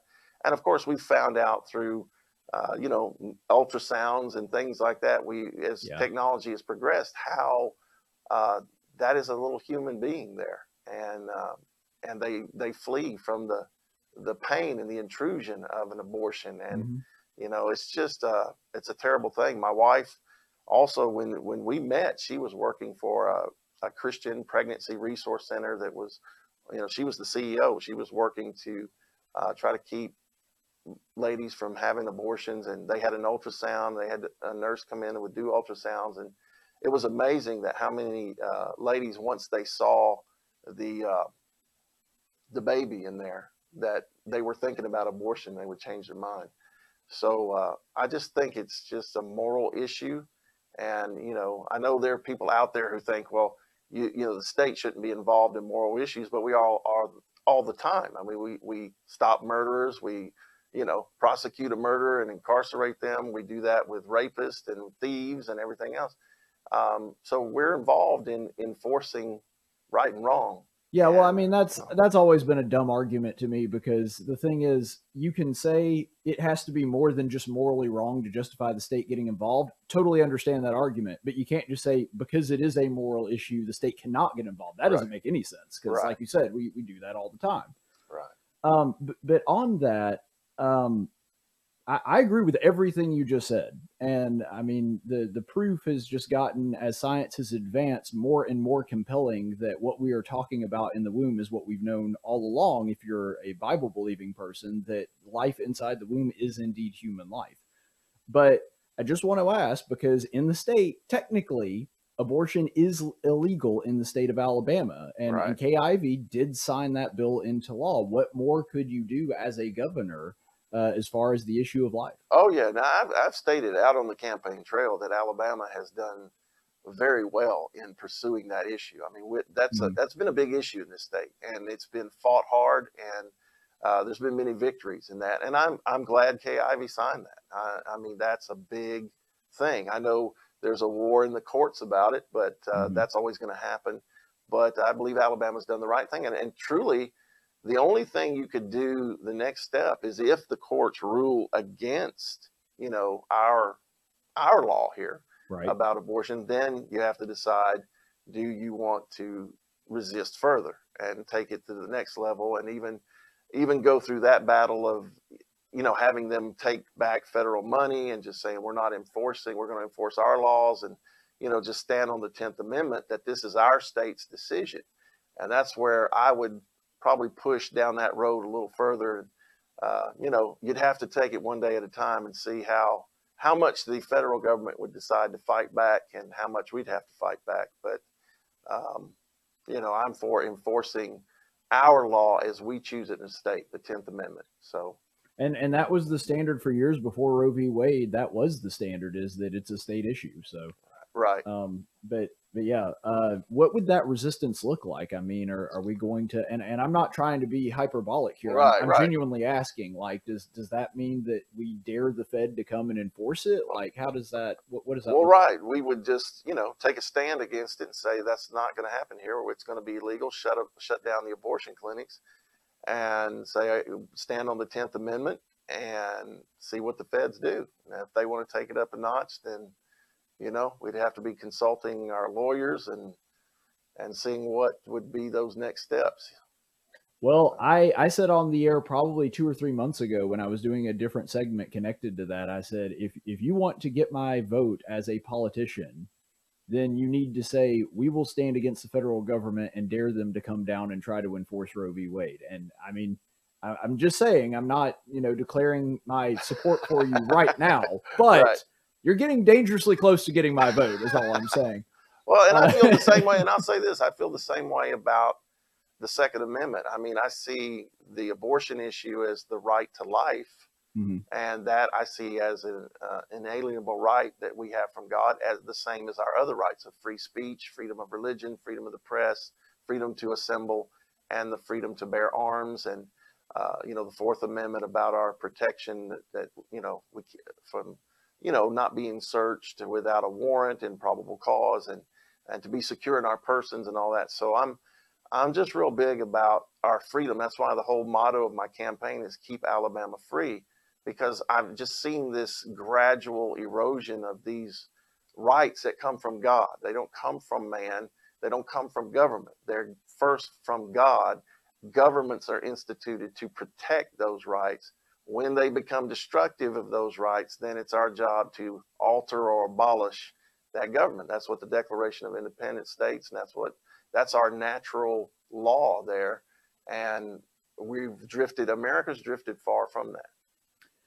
You know, I have always said that the reason that because people, you know, sort of look down on you for being a single issue voter when it comes to the right to life, but I've always said the reason that that's the way that I am is not just because of abortion, but because if I can't trust you with the most fundamental of all rights, the right to life, I can't trust you with to protect any of my other rights because every other right is contingent upon that right. Exactly. Um, and, and that's the way I've always seen it. And I agree 100%.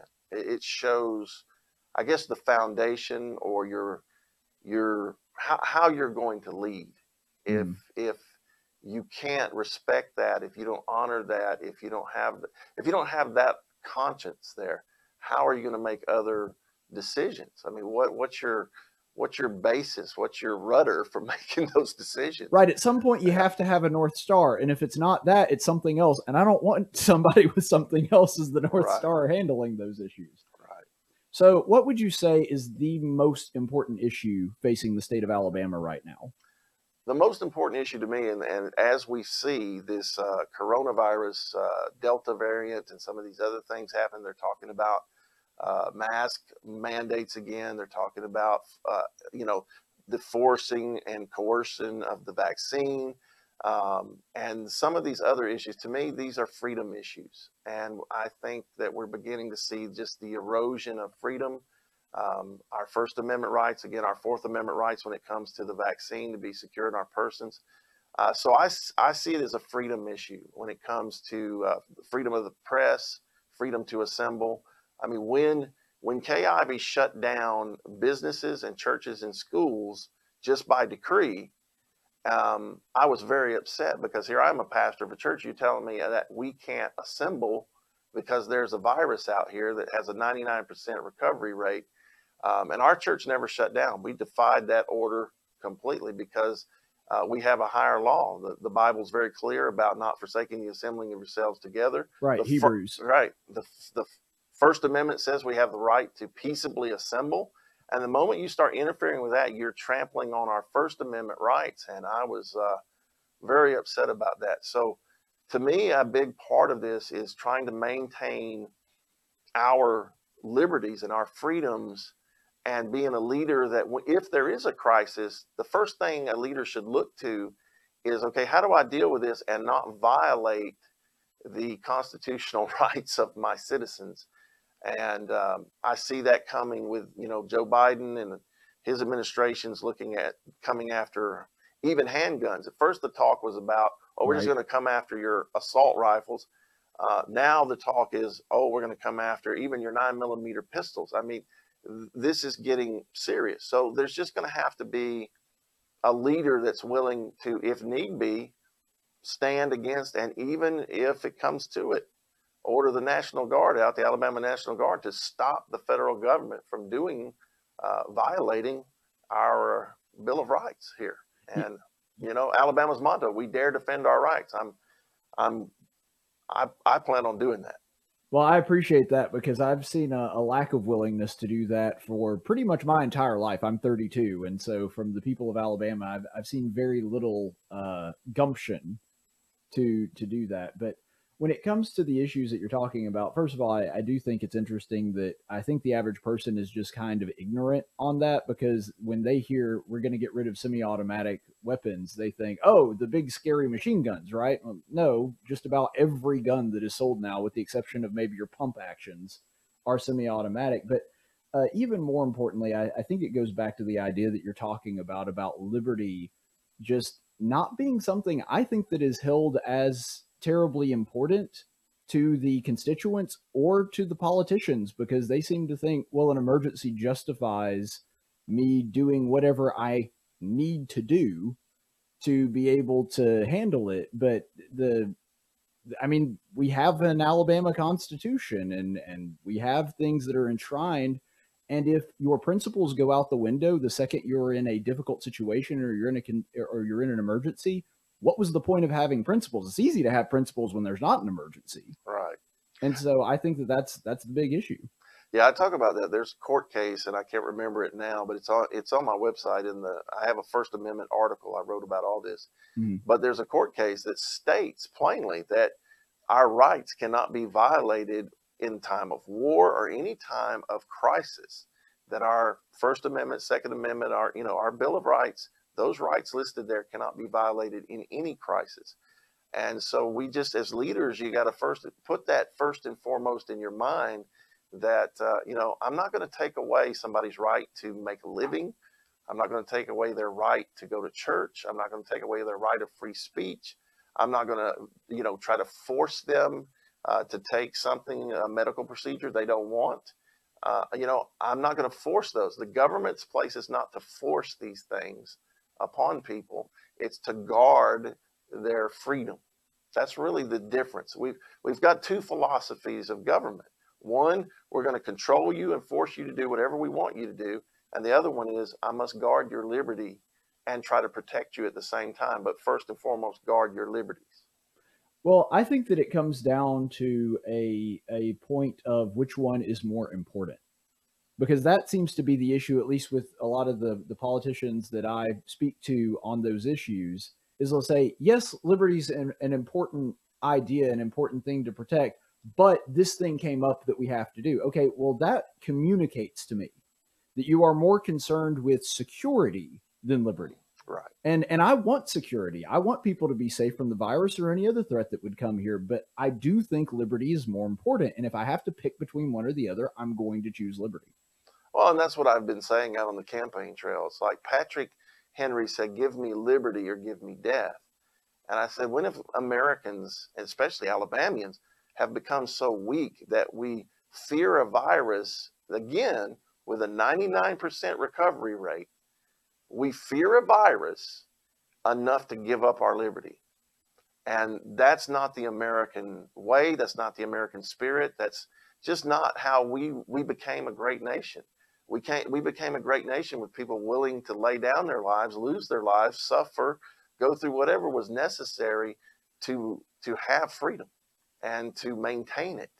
And there's been a lot of people suffer and give their lives so that we can be free. And you know i'm just not going to let my life be shut down because of a i believe a biological attack from china.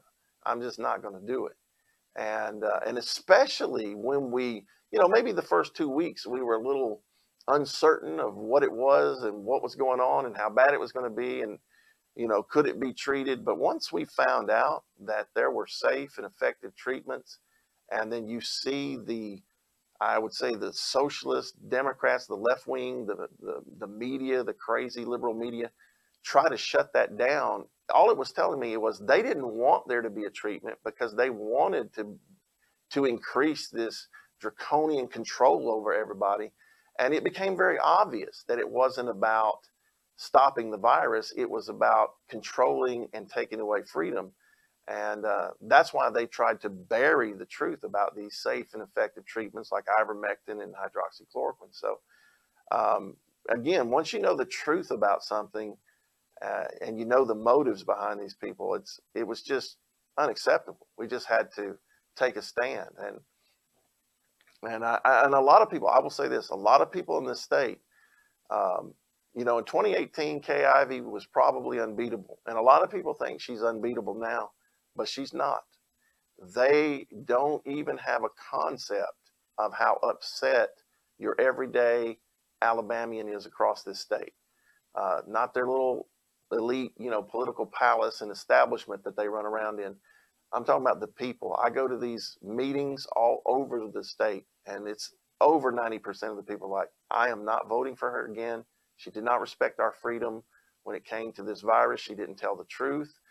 I mean, they're upset. They're upset about the mask mandate because the science is not there on the mask, and everybody knows it. And and they know that the treatments were pushed aside. Scott Harris, our state health director, he said in a press conference, there's no uh, treatments for coronavirus, uh, for COVID 19. And I'm sitting there going, he's a liar. Or he, either he's ignorant or he's a liar. And those two, it's just not acceptable. And that's another thing that's got to change. Well, if you want to get yeah. technical, the mRNA vaccines are treatments. They're technically not vaccines if you want to get down to the medical definition of them. And right. so even even if you we're ignoring hydroxychloroquine or, or ivermectin or any of the other therapeutics we've developed for it.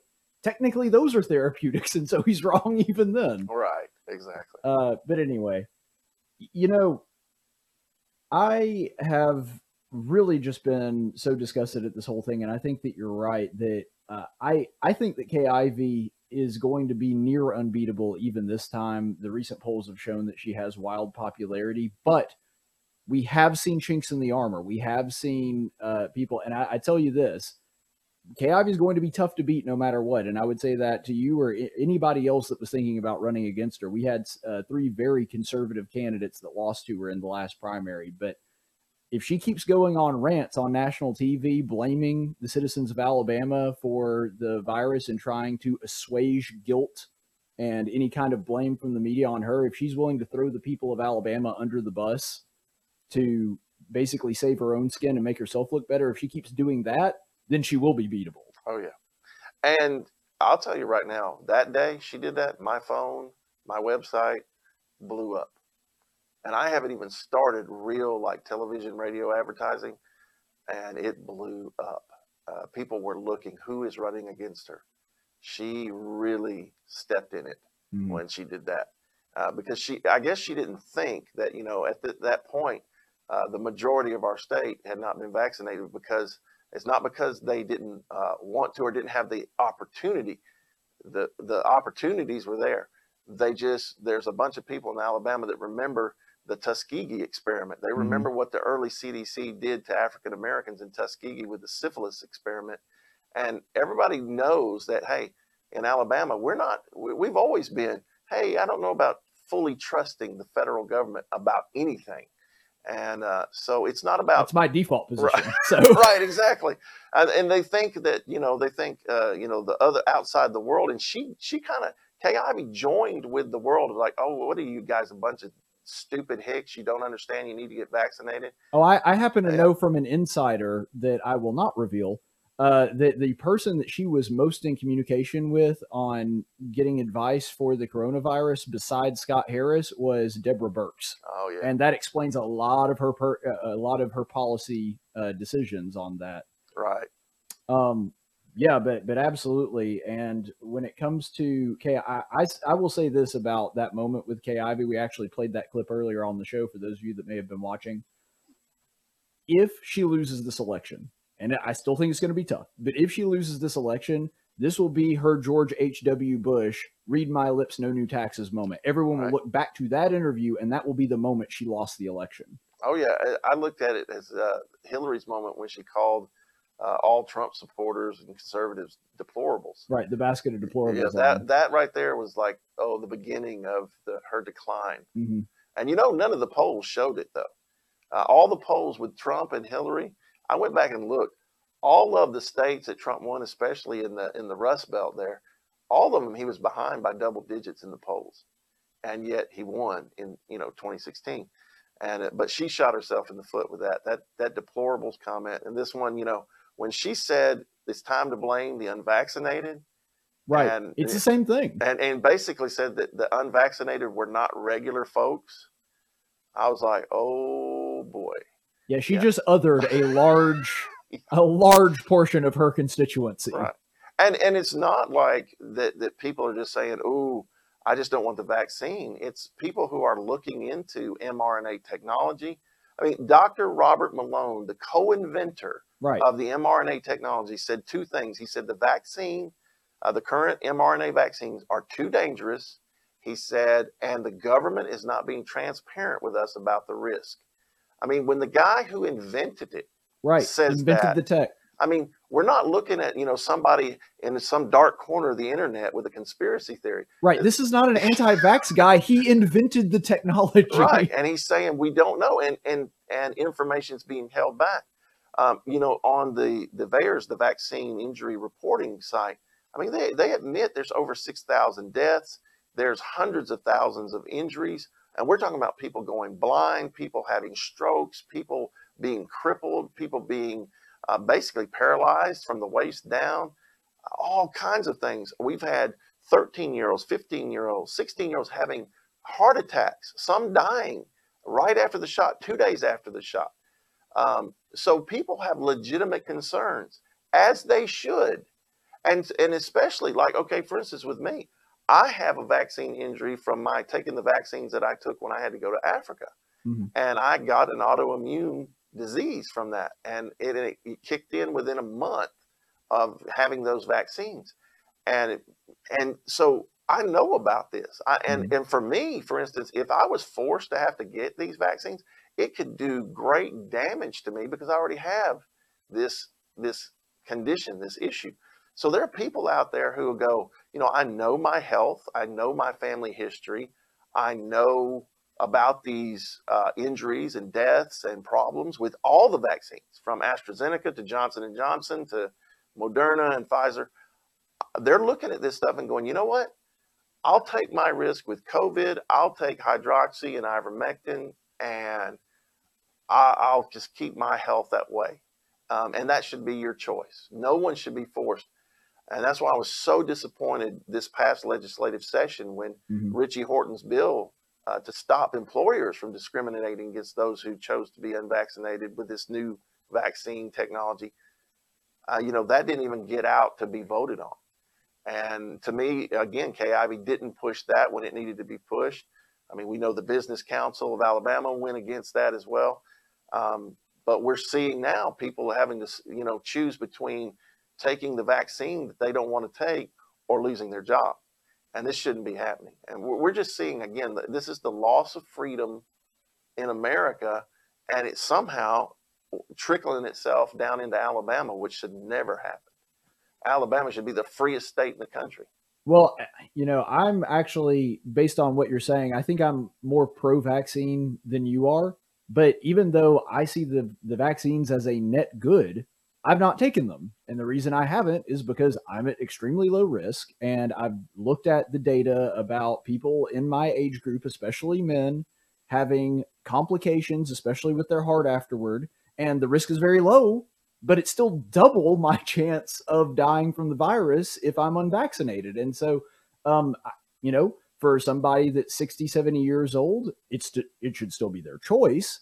But you know that should be left up to them. The Right. thing is, when you give people freedom, they tend to make pretty good risk versus reward analyses, and they choose something that's right for them. This cookie cutter approach of "I- I'm going to mandate one solution for everybody that's just tyranny wrapped up in the guise of protection. Right. But- Exactly. And I agree with you. Look, I agree people should be free if they want to take it, take it. If you don't, you don't. Um, you know, but see, we're getting a lot of lies out there, even in the Mhm. media. We're getting this push like like Kay Ivey said, she said it's the cure and you you know, everybody needs to get it. Well, it's not a cure. We're finding out when the the Massachusetts outbreak that happened just a few uh, maybe a week or two ago now. Was that the Cape Cod incident Right. you're talking about? Yeah. 75% of the people who tested positive for COVID 19 were vaccinated. 75%. They're finding this in Israel, they're finding this in the UK, that the vast majority of people who are having COVID have been vaccinated. Sacramento, California said they're having the highest number of COVID cases in the counties where they've had the highest vaccination rates. So it's not working 100%. And to sit there and go, well, oh, you have to do this because that's going to be the cure. It's not the case. We're dealing with something that's a little different. And to make these blanket statements is dangerous. Again, all Americans should just do their research, look at both sides. You know, there's people arguing on two different sides. Listen to all the experts. But you know, the experts that are any of the experts that are cautionary or even a little bit anti the vaccine, they get censored on Facebook and Mhm. YouTube and these things. I, my whole YouTube channel, because I talk about these things, has been terminated last week, gone. I had I've had videos scrubbed too. oh, these aren't just video scrub. My whole channel was shut down. I Yeah. had 24,000 subscribers. I had that channel for 12 years and it's gone. I had millions of views gone because of this, Mhm. just talking about this. Well, uh, if somebody, we need to go ahead and wrap it up. But if somebody has watched this video and likes what they hear, is interested in you as a candidate, or may want to help out your campaign and donate, what would be the best best way to do that? Just go to deanodleforgovernor.com and that's D E A N, like the dean of a school, and Odle, O D L E, deanodleforgovernor.com. And everything's on there the articles, the issues page. We have the donate buttons, we have the volunteer buttons. uh, when somebody volunteers and it comes to my phone Mhm. and I chat with them immediately when you volunteer. So um, if you want to help us, jump in there, deanodleforgovernor.com. All right. Well, thank you so much for being here and Thank you for having generous with your time. Yes. Yeah, always a pleasure to uh, talk to some candidates, and we certainly wish you the best. That is Dean Odle at deanodle.com. We're going to be back in just a second on tactics. Speech isn't violence. Tolerance isn't love. Disagreement isn't hate. You're listening to Tactics with Caleb Colquitt. If you want to hear more, subscribe to him on YouTube, like him on Facebook, or follow him on Twitter at Tactics Radio. And welcome back, everybody. Thanks so much for being with us here on Tactics, where speech isn't violence, tolerance isn't love, and disagreement isn't hate. And if you happen to be watching on YouTube or one of the other online venues, be sure to like and subscribe. That always helps us fight off the dark cyber overlords. My next guest is somebody who has been on the show quite a few times, but we're always glad to welcome him back. It is the general manager for the Montgomery Biscuits, Mr. Mike Murphy. Thank you so much for being on the program. No, I appreciate the time, Caleb. How's everything going? Everything's going well. You know, I have not had an interview with you all season. I've, I've got Chris Adams Wall, the voice of the Biscuits, on a couple times, but I don't think I've had you on all season, and it's already August. So, how you been? Oh, doing well, man. It's uh, it's been a busy summer, which is uh, very thankful for that. Obviously, coming off of a year where we didn't have Biscuits baseball, Mhm. uh, you know, being able to say, "Hey, we're we're very busy right now," is definitely a good thing. Yeah, and I imagine that you're a little busier than most because I, I a lot of people probably don't realize this, but you've had to actually sort of pull double duty all season. Not only are you the general manager, you have also been the mic guy all season. So, how's that experience been? yeah, it's been a lot of fun. It's actually something uh, I've done as far as being the on-field MC.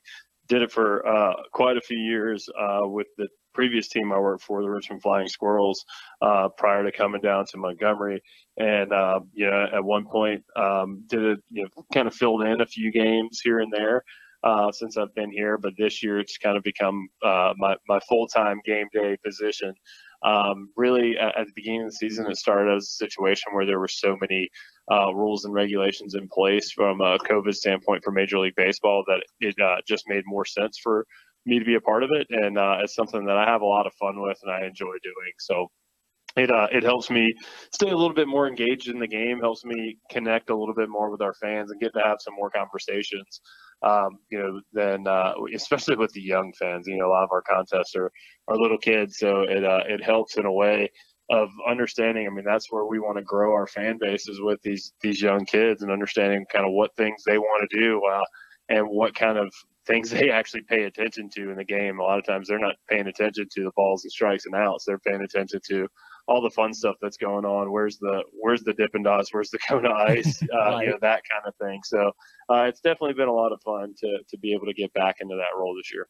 Well, you know, I definitely do think that that's an important part of it. As as I have long said, one of the great things about a biscuits game is even though I'm a big baseball fan, you don't have to be a baseball fan to really have a good time at Riverwalk Stadium for the evening. And I think that uh, the job that you're doing there is the on-field MC, I mean that that really contributes to that sort of the goofy, quirky things that happen between the innings, and uh, it just really creates a fantastic family atmosphere. Yeah, well, I appreciate you saying that because that's something that we strive to do, uh, you know, every single day. Like you said, you don't have to like baseball to come here and have a great time. You can, um, you know, you can just look at it as a time to gather a group of friends together. If if there's one person that likes baseball, great. If there's none of your friends that like baseball, you can come here and, you know, for example, tomorrow night's our, our Thirsty Thursday, but it, uh, we're doing a, a craft beer tasting. So if you're a craft beer enthusiast, come to the ballpark. It's going to be a lot of fun. You know, it's not it's not just okay. Hey, here's nine innings of baseball. Uh, you know, if you have kids, we have places for them to kind of run around and jump around in the playground and um, you know kind of interact with some friends. And uh, you know, we want it to be a fun family environment. Something that uh, you know what we always say is you know when we're coming up with our promotions, when we're coming up with our theme nights, is it something that a kindergartner is going to love, and is also something that their grandparents are going to uh, come here and have a great time. So that's what we strive to do for every single night. Yeah, and I hope that that also has the side effect because I am a baseball guy. We've Right. seen so many studies time and time again that if you really want to make future baseball fans, you have to start young. It's it's very rare that somebody just becomes a baseball fan later in life, and so really giving these kids sort of a touch of baseball and, and really enjoying the American pastime, I think is a great way to expose new fans and hopefully create fans for the future of baseball. Yeah, absolutely, and uh, you know, especially as as strong as the youth organizations are here in you know the the river region. I mean, not just uh, not just in Montgomery, but you know, there's so many different travel teams and youth organizations where baseball is so huge. You know, partly because obviously the, the climate, you can play baseball, you know, 10, 10 to 12 months out of the year right. um, here in Montgomery. So uh, baseball participation is definitely high in our area.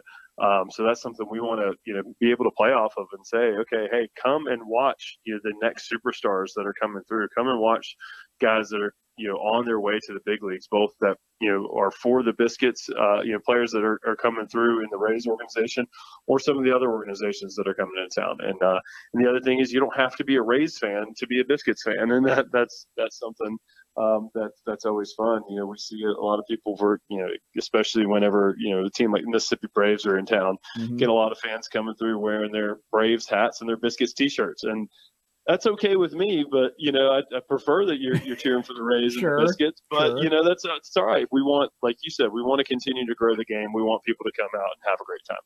Well, you know, that's the thing. You always do have at least a few away fans, and I'm I'm sure some of them are just like family members of the team that travel with the team. But like last night, I saw quite a few people, even though the crowd wasn't huge last night because it was a Tuesday night.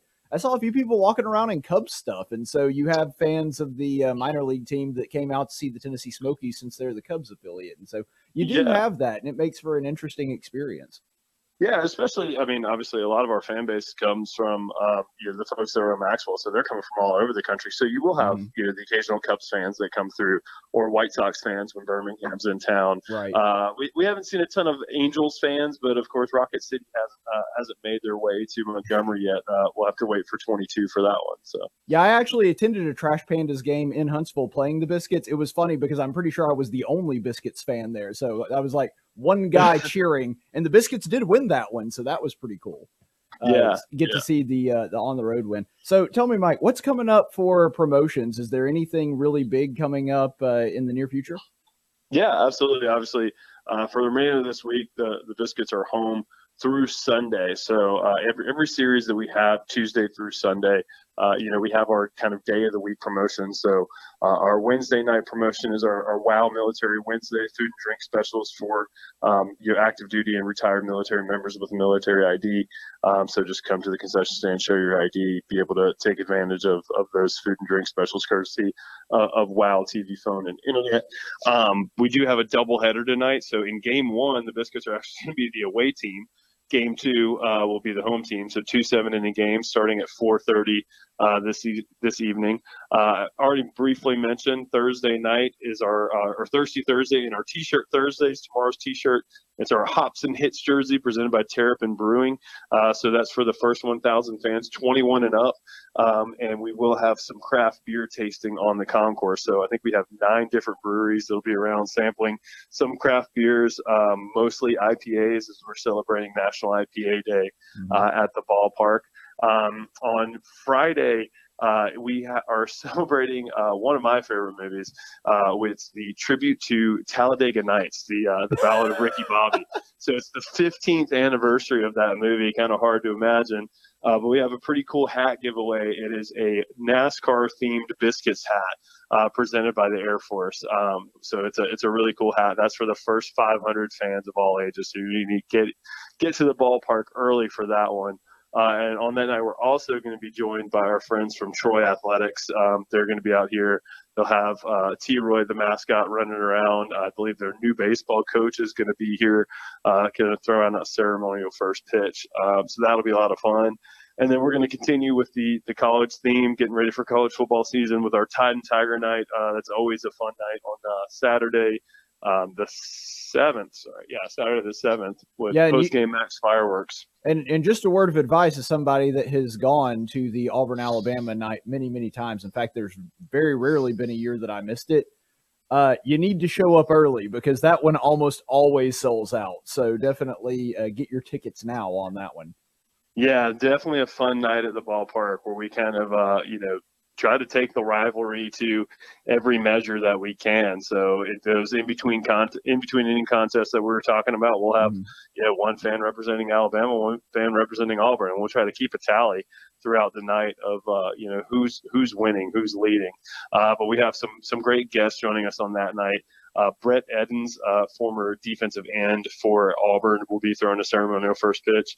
And then uh, from Alabama, former defensive back Antonio Langham uh, will be joining us. So, uh, two great guys. Very thankful for them for joining us, uh, kind of throwing out their ceremonial first pitch and be able to interact with the crowd a little bit um, following that. And then Sundays are Bark in the Park Sunday. So, a lot of lot of cool stuff, a little something for everybody, like we were talking about. Um, so, we're, we're excited about the rest of the homestand. Yeah, I mean, it sounds like you've got a lot to be excited about. That's a, an amazing variety. Anybody from somebody that's really into craft beer to Auburn, Alabama fans, which is, I think, every person in the state, if I'm not mistaken. yeah. And, uh, and then, of course, if you're a dog lover, show up to the park on Sunday. My dad's actually brought his Australian Shepherd many times to bark in the park, and it's always a good time. So, uh, lots to look forward to. Um, well, I appreciate you taking the time to let the people of the city know. And I'm going to tell you this sort of personally, Mike uh, you know, because of my job here doing the political show, I talk to politicians all the time, and I talk to quite a few that live here in the city of Montgomery that represent the the state or the city of Montgomery in some way, and have talked about what a shot in the arm and what a boon the Montgomery Biscuits have been to this community because they can remember back when downtown was nothing but just business buildings and offices and was completely dead after about 6 p.m. And now there's life, um, you've got the Riverfront Park, the Harriott II. Uh, lots of little great restaurants and local places there with the alley. And I really do think that the biscuits were the catalyst that made all that possible and revitalized downtown. And so I hear from so many politicians that the Montgomery biscuits really started bringing downtown back to life at night. And, and we appreciate the part that you guys have played in this community. Yeah, no, that's that's something uh, obviously that was well before my time here. Right. Uh, for for the the you know getting the ballpark uh, created and that and you know for the the folks that were part of that process uh, I can't thank them enough for uh, you know their uh, you know the design of this ballpark and, and how it's been. But that's something that's you know very much uh, we want to be impactful in our community and even if that's just you know creating a buzz around town and mm-hmm. making it to where people want to come downtown and want to go and visit those restaurants and bars before and after our game. That's something that's very important to us if we want to keep people uh, flowing to downtown Montgomery.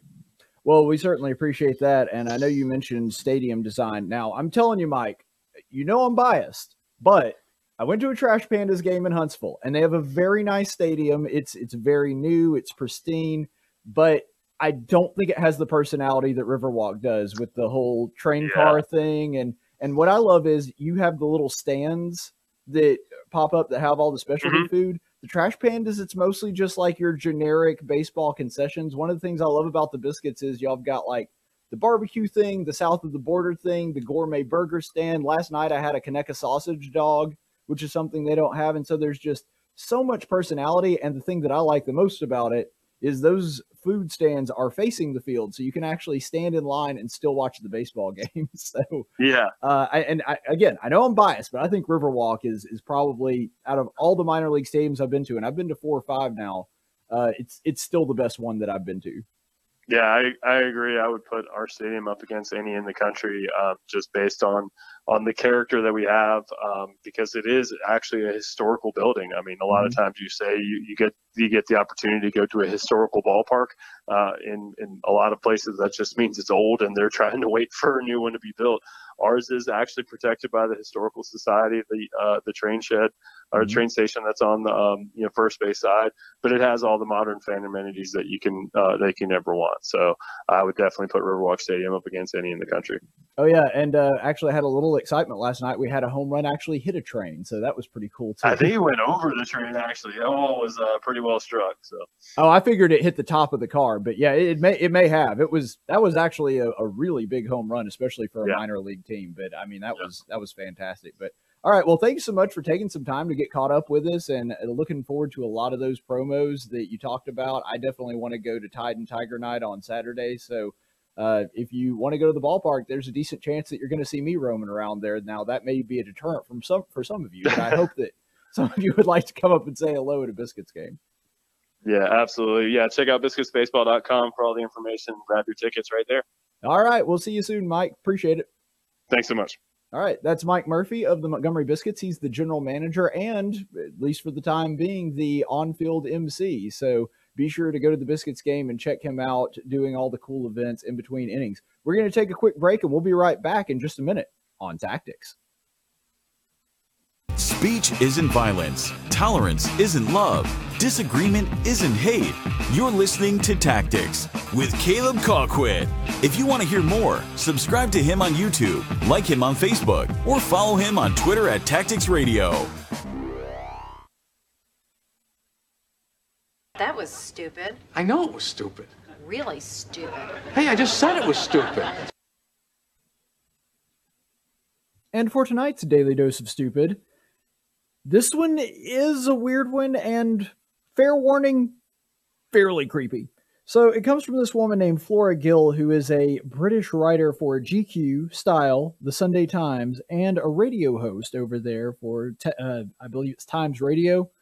And she made an incredibly disgusting and dumb suggestion the other day via Twitter, where most disgusting and dumb suggestions come from. It is is their typical origin point. So we're gonna go ahead and read that. And fair warning, this one is a little creepy. So uh, if you got little kids watching, maybe don't have them watch this segment. But here it is from Gloria, or sorry, Flora Gill. Someone needs to create porn for children.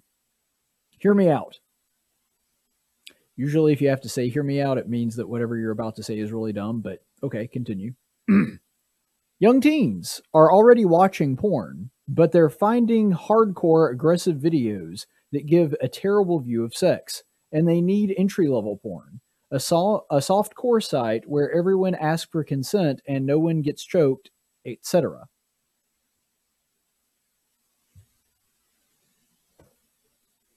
How do you even respond to that? Like somebody that thinks that little kids, young young kids, teens should be watching porn, they just need to be watching the right porn. And they think that the problem with current porn is not that it's pornography, that it's degrading, any of that stuff. They think the problem is just the way and tone of the porn. If, if people were just asking for consent and nobody was getting choked, that porn would be perfectly acceptable. No, it wouldn't. It's bad. All of it, period, full stop. There needs no more description of that. It's all bad. Because it takes the most intimate act that a person can engage in with another human being and makes it into a spectacle. Therefore, it is bad no matter how it is presented. Even if everybody's super polite, even if everybody's nice, even if everybody consents, it's still evil. And there's really no way around that. You can't Uh, I mean, is there some that's worse than others? Maybe, but it's all bad. And so, th- this idea that we should be having kids just watch the correct porn or porn that is entry level to them, there are several reasons why this is stupid. Of course, there's the the moral ridiculousness of it. But the first thing that comes to mind when you're looking at something that's dumb is that it's illegal. Now, I don't really claim to be an expert on laws in the UK, but I would assume it's the same over there. I hope that it is. But in the United States, showing pornography to a kid or marketing pornography to a kid, just like if you were to, there's a reason that it's illegal to market cigarettes to children. Uh, even if you're a legitimate cigarette company, and even though cigarettes are legal in this country, you can't market cigarettes to kids. And the reason for that is because you're specifically trying to subvert and go around the law and hope that they're going to break the law and purchase your product. In the same way, you cannot market porn to children. This is a crime. In fact, I actually can't give the details because I want to protect names of, of people, and I'm sure once you hear the story, you'll understand that. But I was close with somebody who fostered a child because their parent had them watch them engage in a sex act. Didn't, you know, have them do anything sexually or, or didn't do anything to them or touch them or any, anything like that. but they engaged in a sex act intentionally in front of the child. This is a crime, and showing them pornography is exactly the same thing. That is a crime. Not only is it contributing to the delinquency of a minor, but it is sexual assault. By the way, it still counts as uh, sexual harassment, even if this is a person that is over the age of 18. For example, uh, not only would it be a terrible idea for my career, but if I were to just walk around my workplace and show a random adult a, piece of porn, even if it was just 10 seconds, that's sexual harassment unless they ask for it or they're okay with it. I thought this was something that we all understood, and since somebody that is under 18 legally is not capable of giving consent, that's what it means to be a minor when it comes to sex. You, you lack the ability to consent. Therefore, any sex perpetrated against you is statutory rape. If you can't give consent, then it is impossible for you to show pornography to a kid and it not be sexual harassment, even if they want it, even if they like it. That's what that means. And so just the first level of stupid is, well, you're you just recommended that people break the law in several different ways. so that's the first one. The second, uh porn is escalatory by nature. It's a gateway. Very few people start out with the kind of hardcore pornography that she kind of alludes to in that tweet.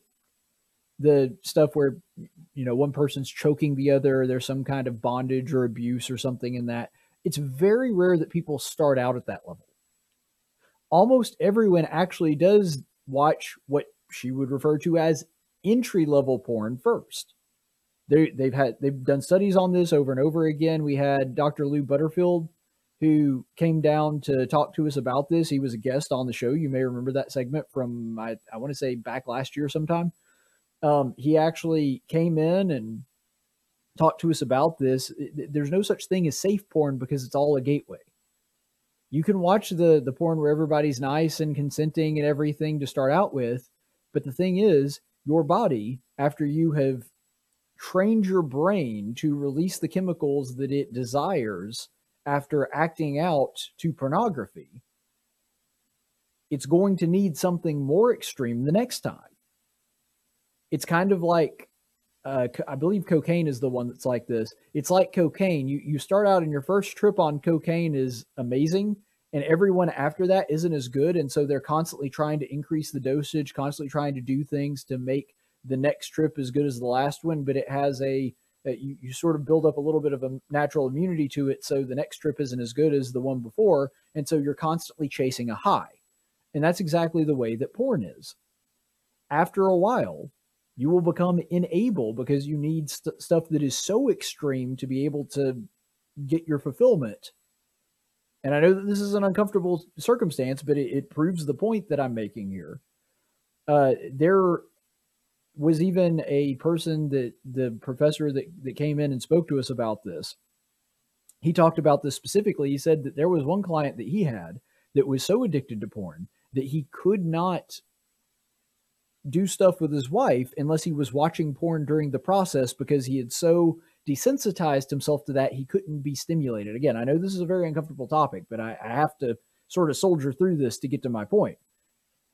That is exactly what is going to happen to kids. And if you're starting out kids on this at a very young age, then that just means that they're going to continue to look for more extreme and more extreme and more extreme porn the the older that they get in order to try to chase that high just like they were originally. This thing is addictive like a drug. In fact, we, we were just talking to the the doctor that was talking to us about this that actually came with brain scans showing that the scan of somebody that is addicted to pornography is similar to the brain scan of somebody that's addicted to other extremely addictive and, and high risk drugs, cocaine being the one that was the closest associated with it. And so this thing rewires your brain to think in a certain way that you will constantly do that. And so starting kids on this very, very young is a horrible idea because that gives them more time to build up that resistance and to continue to seek more extreme porn. So let's just ignore the fact that I'm a minister of the gospel, think that all porn is wrong and immoral. Uh, let's let's ignore that for a second and pretend that that is not the case. It would still be a bad idea because if what she's talking about there, the the really bad porn, the extreme porn that includes includes people being choked and that kind of thing, what the end result of that is going to be if you started marketing pornography to kids and started making it for kids is that more of that extreme porn is going to be produced because they get started younger and younger and then they need the more extreme version as they grow and mature. That's what is going to happen. And so even if you didn't accept the premise that all pornography was automatically bad like I do, even if you ignored that, this is only going to make the problem that she's talking about significantly worse. So, even from her own perspective, it's an incredibly stupid suggestion. But I am noticing it's real interesting here. This is a woman that just called for people to break laws that are supposed to protect children from being exposed to objectionable material like pornography. And the argument that she used for it was, well, they're going to do it anyway, so we need to give them the safe version. And again, I just showed you why that's an incredibly stupid thing to suggest, especially with pornography. But I mean, think about it with anything else. It would be like, well, we'll use drugs since we already talked about that one a little bit. We don't really want kids to smoke marijuana or cocaine or heroin, so let's just give them all cigarettes at like age 12. Because, I mean, they're going to do drugs and experiment with them anyway, so we might as well just give them the stuff. By the way, you may also notice that this exact same argument in another sexual realm happened a long time ago. Well, we know kids are going to be having sex anyway, and we need to quit teaching all of this abstinent stuff. We need to just give them condoms and tell them to have safe sex as opposed to just uh, telling them to abstain from sex until they're married. What happened with that? Well, here we are about 50, 60 years after that idea was originally introduced. The rate of STDs has skyrocketed. The rate of children born out of wedlock is extremely high in certain communities, especially the black community, sadly. I mean, they've completely destroyed the nuclear family in most of the black community, and that is a real travesty. But it's happened in other communities as well. And we're seeing extremely high rates of parents not born and, and not growing up in two parent households as a result of that idea. You cannot play with this stuff. It's like fire you have to be extremely careful with it. And when you do bring it out, you have to be careful in the way that you use it. I mean, sexuality can be a, a wonderful, comforting thing, but it can be very easily perverted.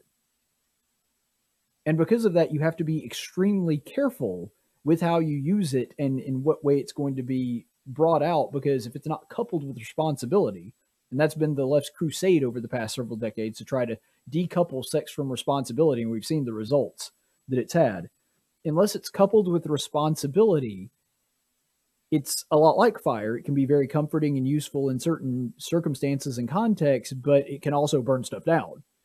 And that's exactly what we've seen happen. But you know that nobody is actually saying that we should cancel her? That's super weird. I mean, the woman did just suggest that a whole bunch of people break the law and do something that is highly illegal.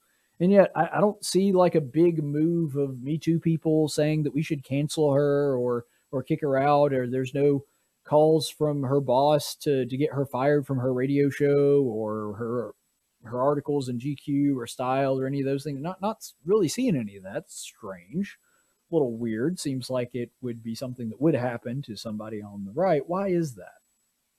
Because right now, the left is not really sure what to do with this but it has a pedophilia problem. It does.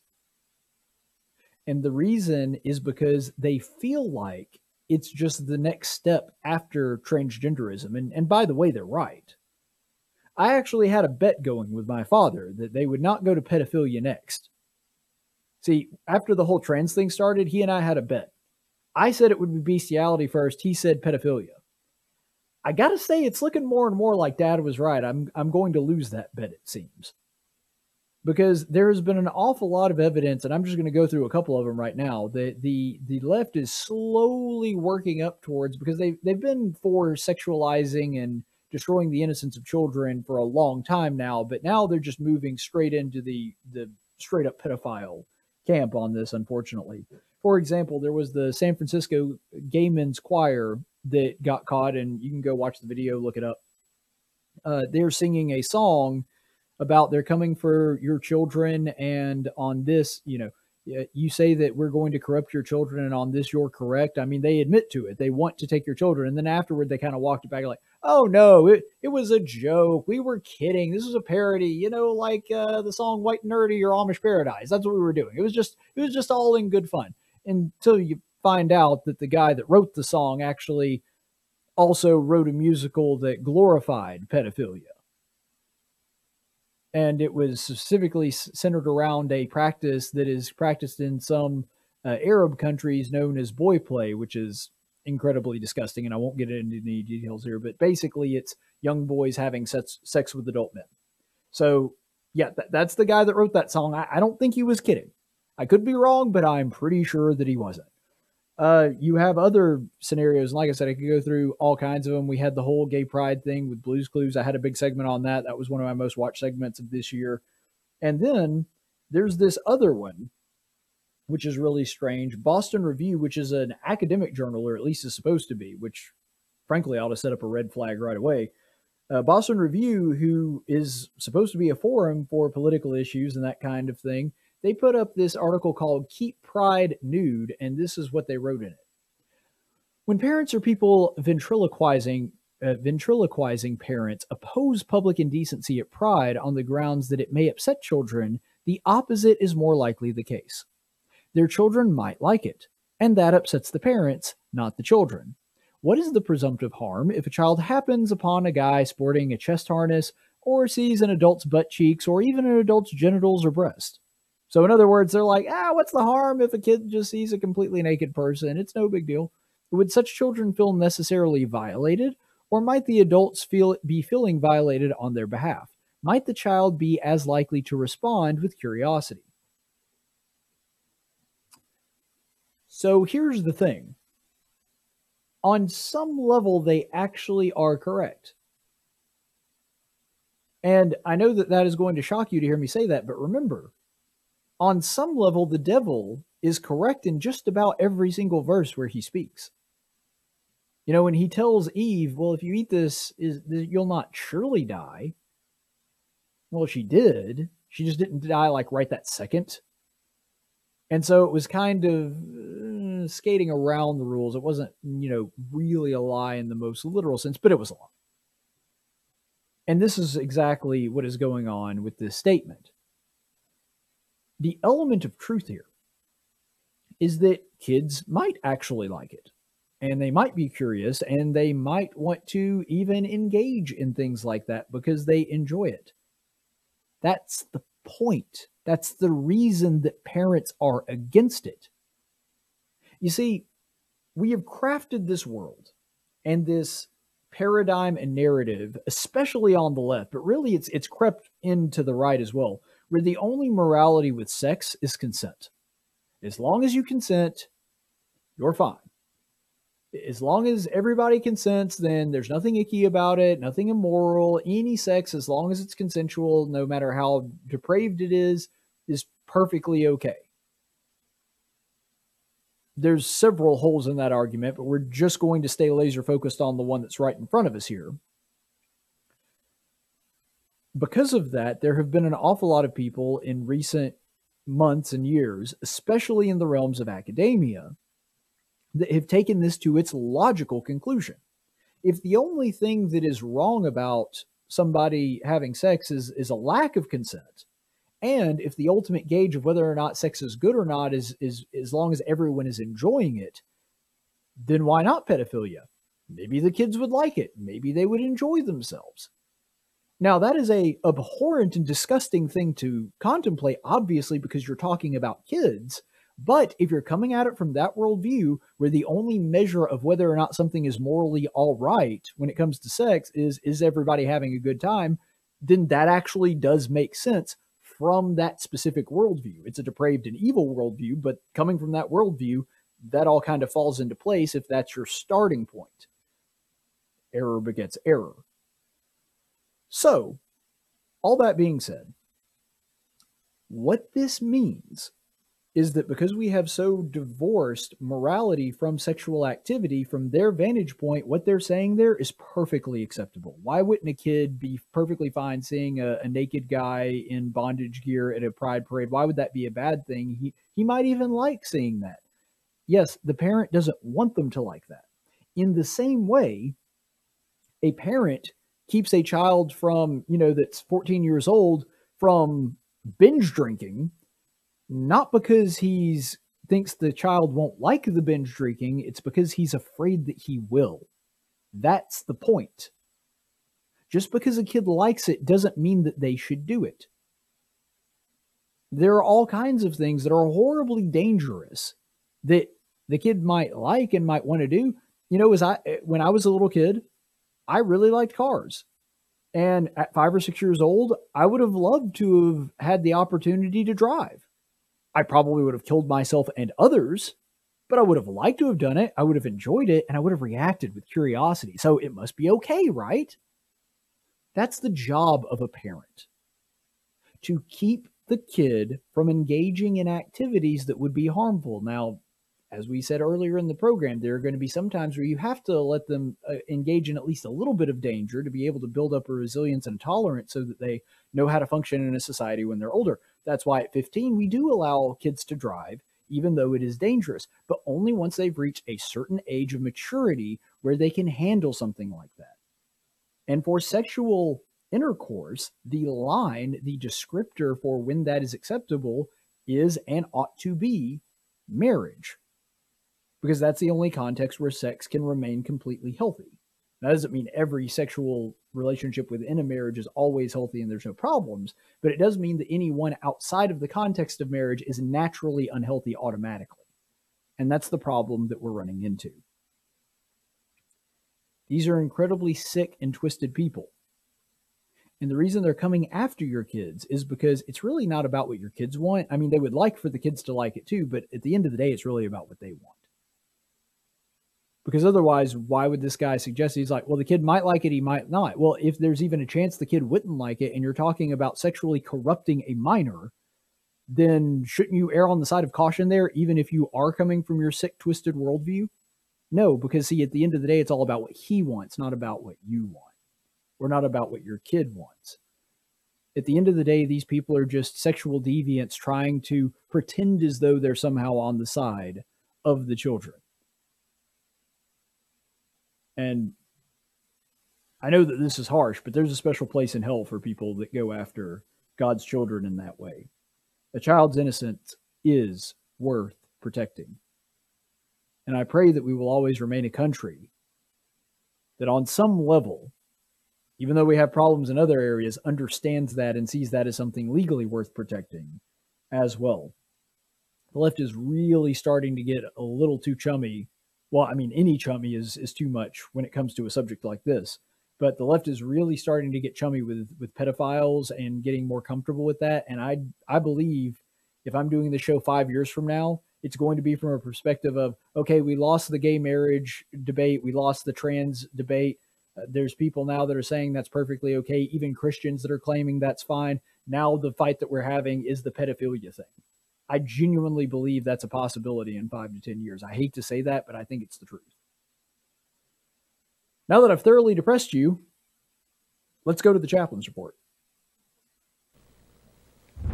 In 1775, the Continental Congress created the Chaplain Corps. Under the command of General George Washington, each soldier was required to attend worship service every Sunday, while other armies advanced on their feet Washington's troops advanced on their knees. It's time for the Chaplain's Report with Caleb Colquitt on tactics. Chaplain's Report comes from the book of First Samuel. We're going to be continuing our series in First Samuel. So uh, you may remember the last time that we were reading through the passage that David snuck into the cave and cut off a piece of Saul's robe. And then on his way back from having that piece of Saul's robe in his hand, he started feeling actually kind of bad about it. He said, This is something that was dishonorable for me to do to the Lord's anointed, and I need to go and return this piece of robe. So we're going to go ahead and read that passage right now. Let's go to 1 Samuel chapter 24, verses 8 through 11. Afterward, however, David got up and went out of the cave and called after Saul, saying, My lord the king. And when Saul looked behind him, David bowed with his face to the ground and prostrated himself. And David said to Saul, Why do you listen to the words of men who say, Behold, David is seeking to harm you?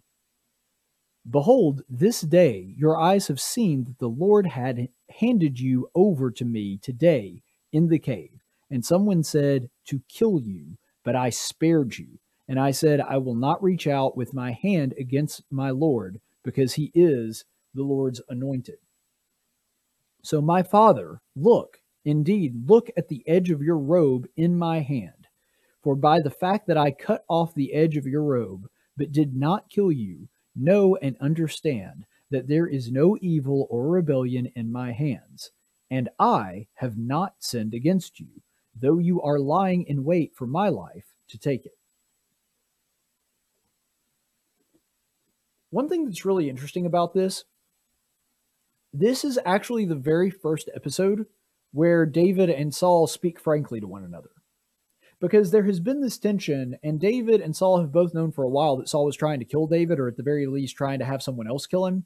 But it's always kind of been under the radar. It's always been something that's kind of unspoken. I mean, granted, when a person throws a spear at you twice and barely misses, I mean, everyone kind of knows at that point, but still, this is the first time, at least that we know of in the scripture, where they just speak openly about this and don't pretend as though that's not something that Saul has been plotting underneath the surface this whole time. And it's interesting that when that conversation happens, it's because David actually has the upper hand. He has not only the actual advantage in the sense that he could have killed Saul, even though he chose not to, but he also had the moral high ground. And that's important here what happens here with David is he behaves as though this man is still the king, still has God's favor, even though he would probably be justified in not doing so. Don't you think David could have probably gotten away with saying, well, this guy is my enemy, whether he's the Lord's anointed or not, and he's trying to take my life, and so I'm going to treat him that way. And I think he also would have been justified in saying, well, you know, Samuel anointed me. I'm the real king of Israel, and Saul's not. And so, really, Saul should be the one prostrating himself to me and and paying me fealty and pledging his loyalty to me rather than the other way around. I don't think that either one of those, honestly, would have been unreasonable or even sinful. But David didn't do that because whether or not it was sinful or whether or not he could have gotten away with doing either of those two things.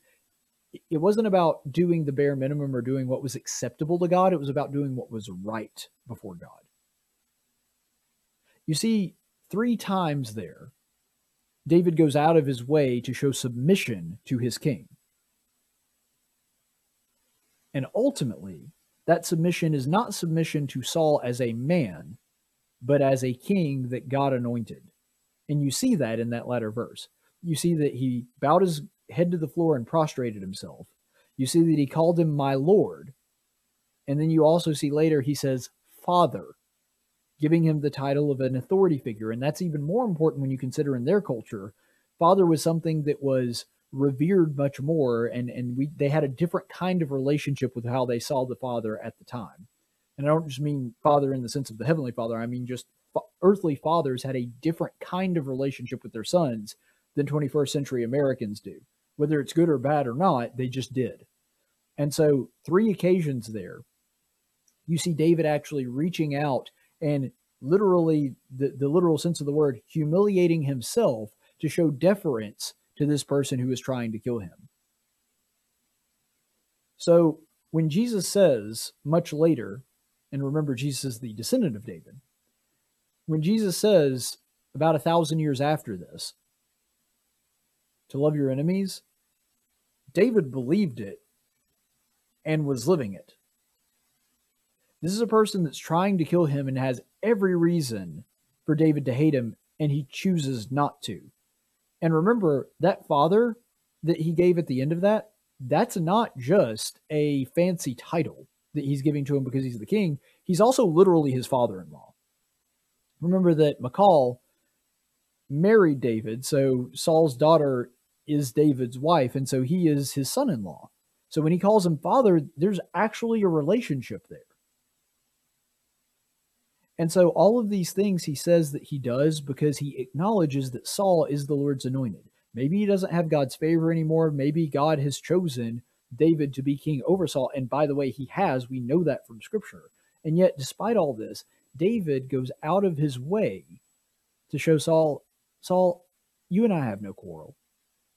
I'm not trying to take your life. Why are you listening to these people that are saying that I'm coming after you or that I'm sort imagining some kind of ill? If I wanted to kill you, I would have done it today, and I didn't. So knock it off.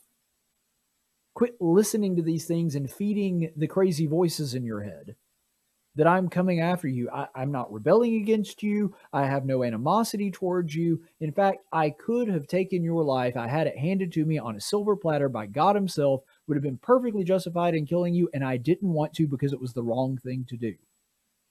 Actually, it wouldn't even have necessarily been the wrong thing to do since God delivered him to him. But David chose not to anyway because he wanted to do what was not just acceptable, but what was right, what was best what God would have ideally wanted him to do. And I think that that speaks to us. You see, David is expressing dual loyalties here. He's expressing loyalty to his king, but he's only expressing loyalty to that king ultimately because he recognizes that authority was handed to him by God. And as modern day Christians, sometimes we have to do exactly the same thing. When it comes to elders, for example, in the church, I don't agree with everything my elders have done. There's some times where I've voiced my opinions to them and, and I was very much against the decision that they reached. But at the end of the day, I realize that the authority that they have does come directly from God, and I am honor bound to obey and, and to acknowledge that. Now, if they start doing something that is against God or against the scripture, then I actually have a responsibility to do the opposite. If I got to choose between obeying my elders and obeying God, I got to obey God. That if obeying my elders, even though I don't necessarily want to, would still be in accordance to God's word, they're not doing anything that's unscriptural, then I do have an obligation as a Christian and a member of the church that they oversee to listen to them. And, and that is true in many other relationships the, the father son relationship, the spousal relationship, the relationship even of uh, bosses, political leaders, that kind of thing. We could go on and on and flesh all that out. But ultimately, what's going on here is that David sees his loyalty to Saul as an extension of his loyalty to God. Now, that doesn't mean he sits there and, and lets Saul violate God's law and murder him. I mean, that, that would also be a violation of listening to God. But David sees this loyalty, sees this deference as something that God would want because at one time at least, this person was anointed by God to be Israel's king, and that meant they were David's king as well. And he understood that and recognized it, and he tried to show Saul. He begged and pleaded with him, Saul, Knock it off. I'm not trying to hurt you. I don't want to hurt you. Please quit pursuing me. And you see that really at the very end. And he says, Even though I know you're lying in wait for me, I know you're trying to take my life, I'm still not going to raise my blade against you. And I want you to think about this from both sides. Think about it from Saul's perspective and from David's perspective, because I think we've all been both at one point in our life. I think it's almost inevitable that sometimes we have imagined somebody was an enemy when they really weren't. Or even if they were an enemy, we thought that they were after us or they were out to get us, and it turned out, at least at this one particular instance, they happened to not be. That happens. Sometimes we perceive things that aren't necessarily true, or we're missing some crucial bit of information that would have helped us understand that this person meant no harm. Now, normally it doesn't come in the case of someone trying to murder us, but granted, we've all been in that situation where we thought somebody was was out to get us, and then it turns out, oh, they actually didn't mean that thing. I, I thought they were trying to insult me. It turns out they weren't, or they didn't actually mean it that way. That sort of thing. So that happens to us all the time. So, from Saul's perspective, regardless of how Saul reacts here, and we'll go over that in the next lesson, But regardless of Saul, how Saul reacts, he has an opportunity here to do the right thing by God and acknowledge that the person that is saying what they are really didn't mean harm. And it's always better to ascribe some kind of ignorance or incompetence over immorality or malice. In this case, I don't even think Saul has a case for the lower version of that. But in our cases and in our daily lives, it's always best for us to remember that the other person probably isn't out to get us. And we shouldn't assume that unless we have really good reason to think that that is the case. But then, and this is more important, think about it from David's perspective. Because I think what David does here is significantly harder. David is in the position of having somebody that he knows is out to get him. I mean, he there's not a higher out to get you than a guy coming after you with his army. I mean, it's very clear what Saul's intentions are here. And he's already tried to kill him before this several times earlier. So th- there's no confusion. And David's speech actually speaks to this. There's no confusion about what's going on here or what Saul wants. And David takes the position of, yes, I know he's trying to do evil towards me. It doesn't matter. I'm going to choose to go- do good towards him anyway. You cannot defeat evil with good. Or you cannot defeat evil with more evil. You have to defeat evil with good. Ooh, almost messed up there. You have to counter hatred with love. Because if your the answer to their hatred is you hating them, you're just going to breed more hatred and you're both going to get caught in a downward spiral. That's not going to end well. As Jordan Peterson would say, that is not good.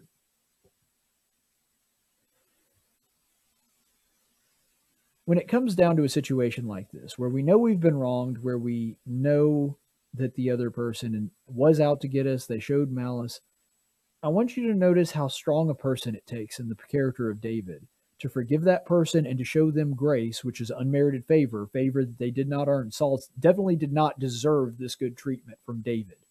Not only extended to the fact that he spared his life, but that on top of that, he also showed him respect and reverence and tried to go out of his way to bury the hatchet and create peace. Be that person. That's what I'm asking. You want to make the world a better place? We've talked a lot tonight about how scary it's getting out there, and it is. But if you want to make the world a better place, do exactly what David did. Even when you know somebody's out to get you, even when you know somebody is an enemy that is knocking at your door that would love nothing more than to tear you down, Show them respect even when they don't deserve it and haven't earned it. And show them that you mean them no harm. I believe if more Christians did this on a frequent basis and, and took the David position, that we'd have a lot more Christians in this country. Because it's hard not to be drawn into that. To somebody that you know you've wronged, that you know you have done everything in your power to tear them down, and they still love you, and they still want to do right by you and they still don't want to do to you what you want to do to them, it's hard not to change your mind when confronted with something like that. And the reason that is the case is because that's the love of Christ. David doesn't always show the love of Christ. Don't get me wrong. He's still a flawed human being and he makes several mistakes later on in the same book. But right here, that's about as close a correlation to Christ's love in the Old Testament that you're going to find loves his enemy so much that he shows respect and deference for them and shows them that he loves them and still wants what's best for him. While he's trying to kill him i mean that's a echo of the cross right there. And the best thing that we can do for this world is to also echo that cross. That even our enemies look at us and are impressed by our morality even if they don't understand it like saul didn't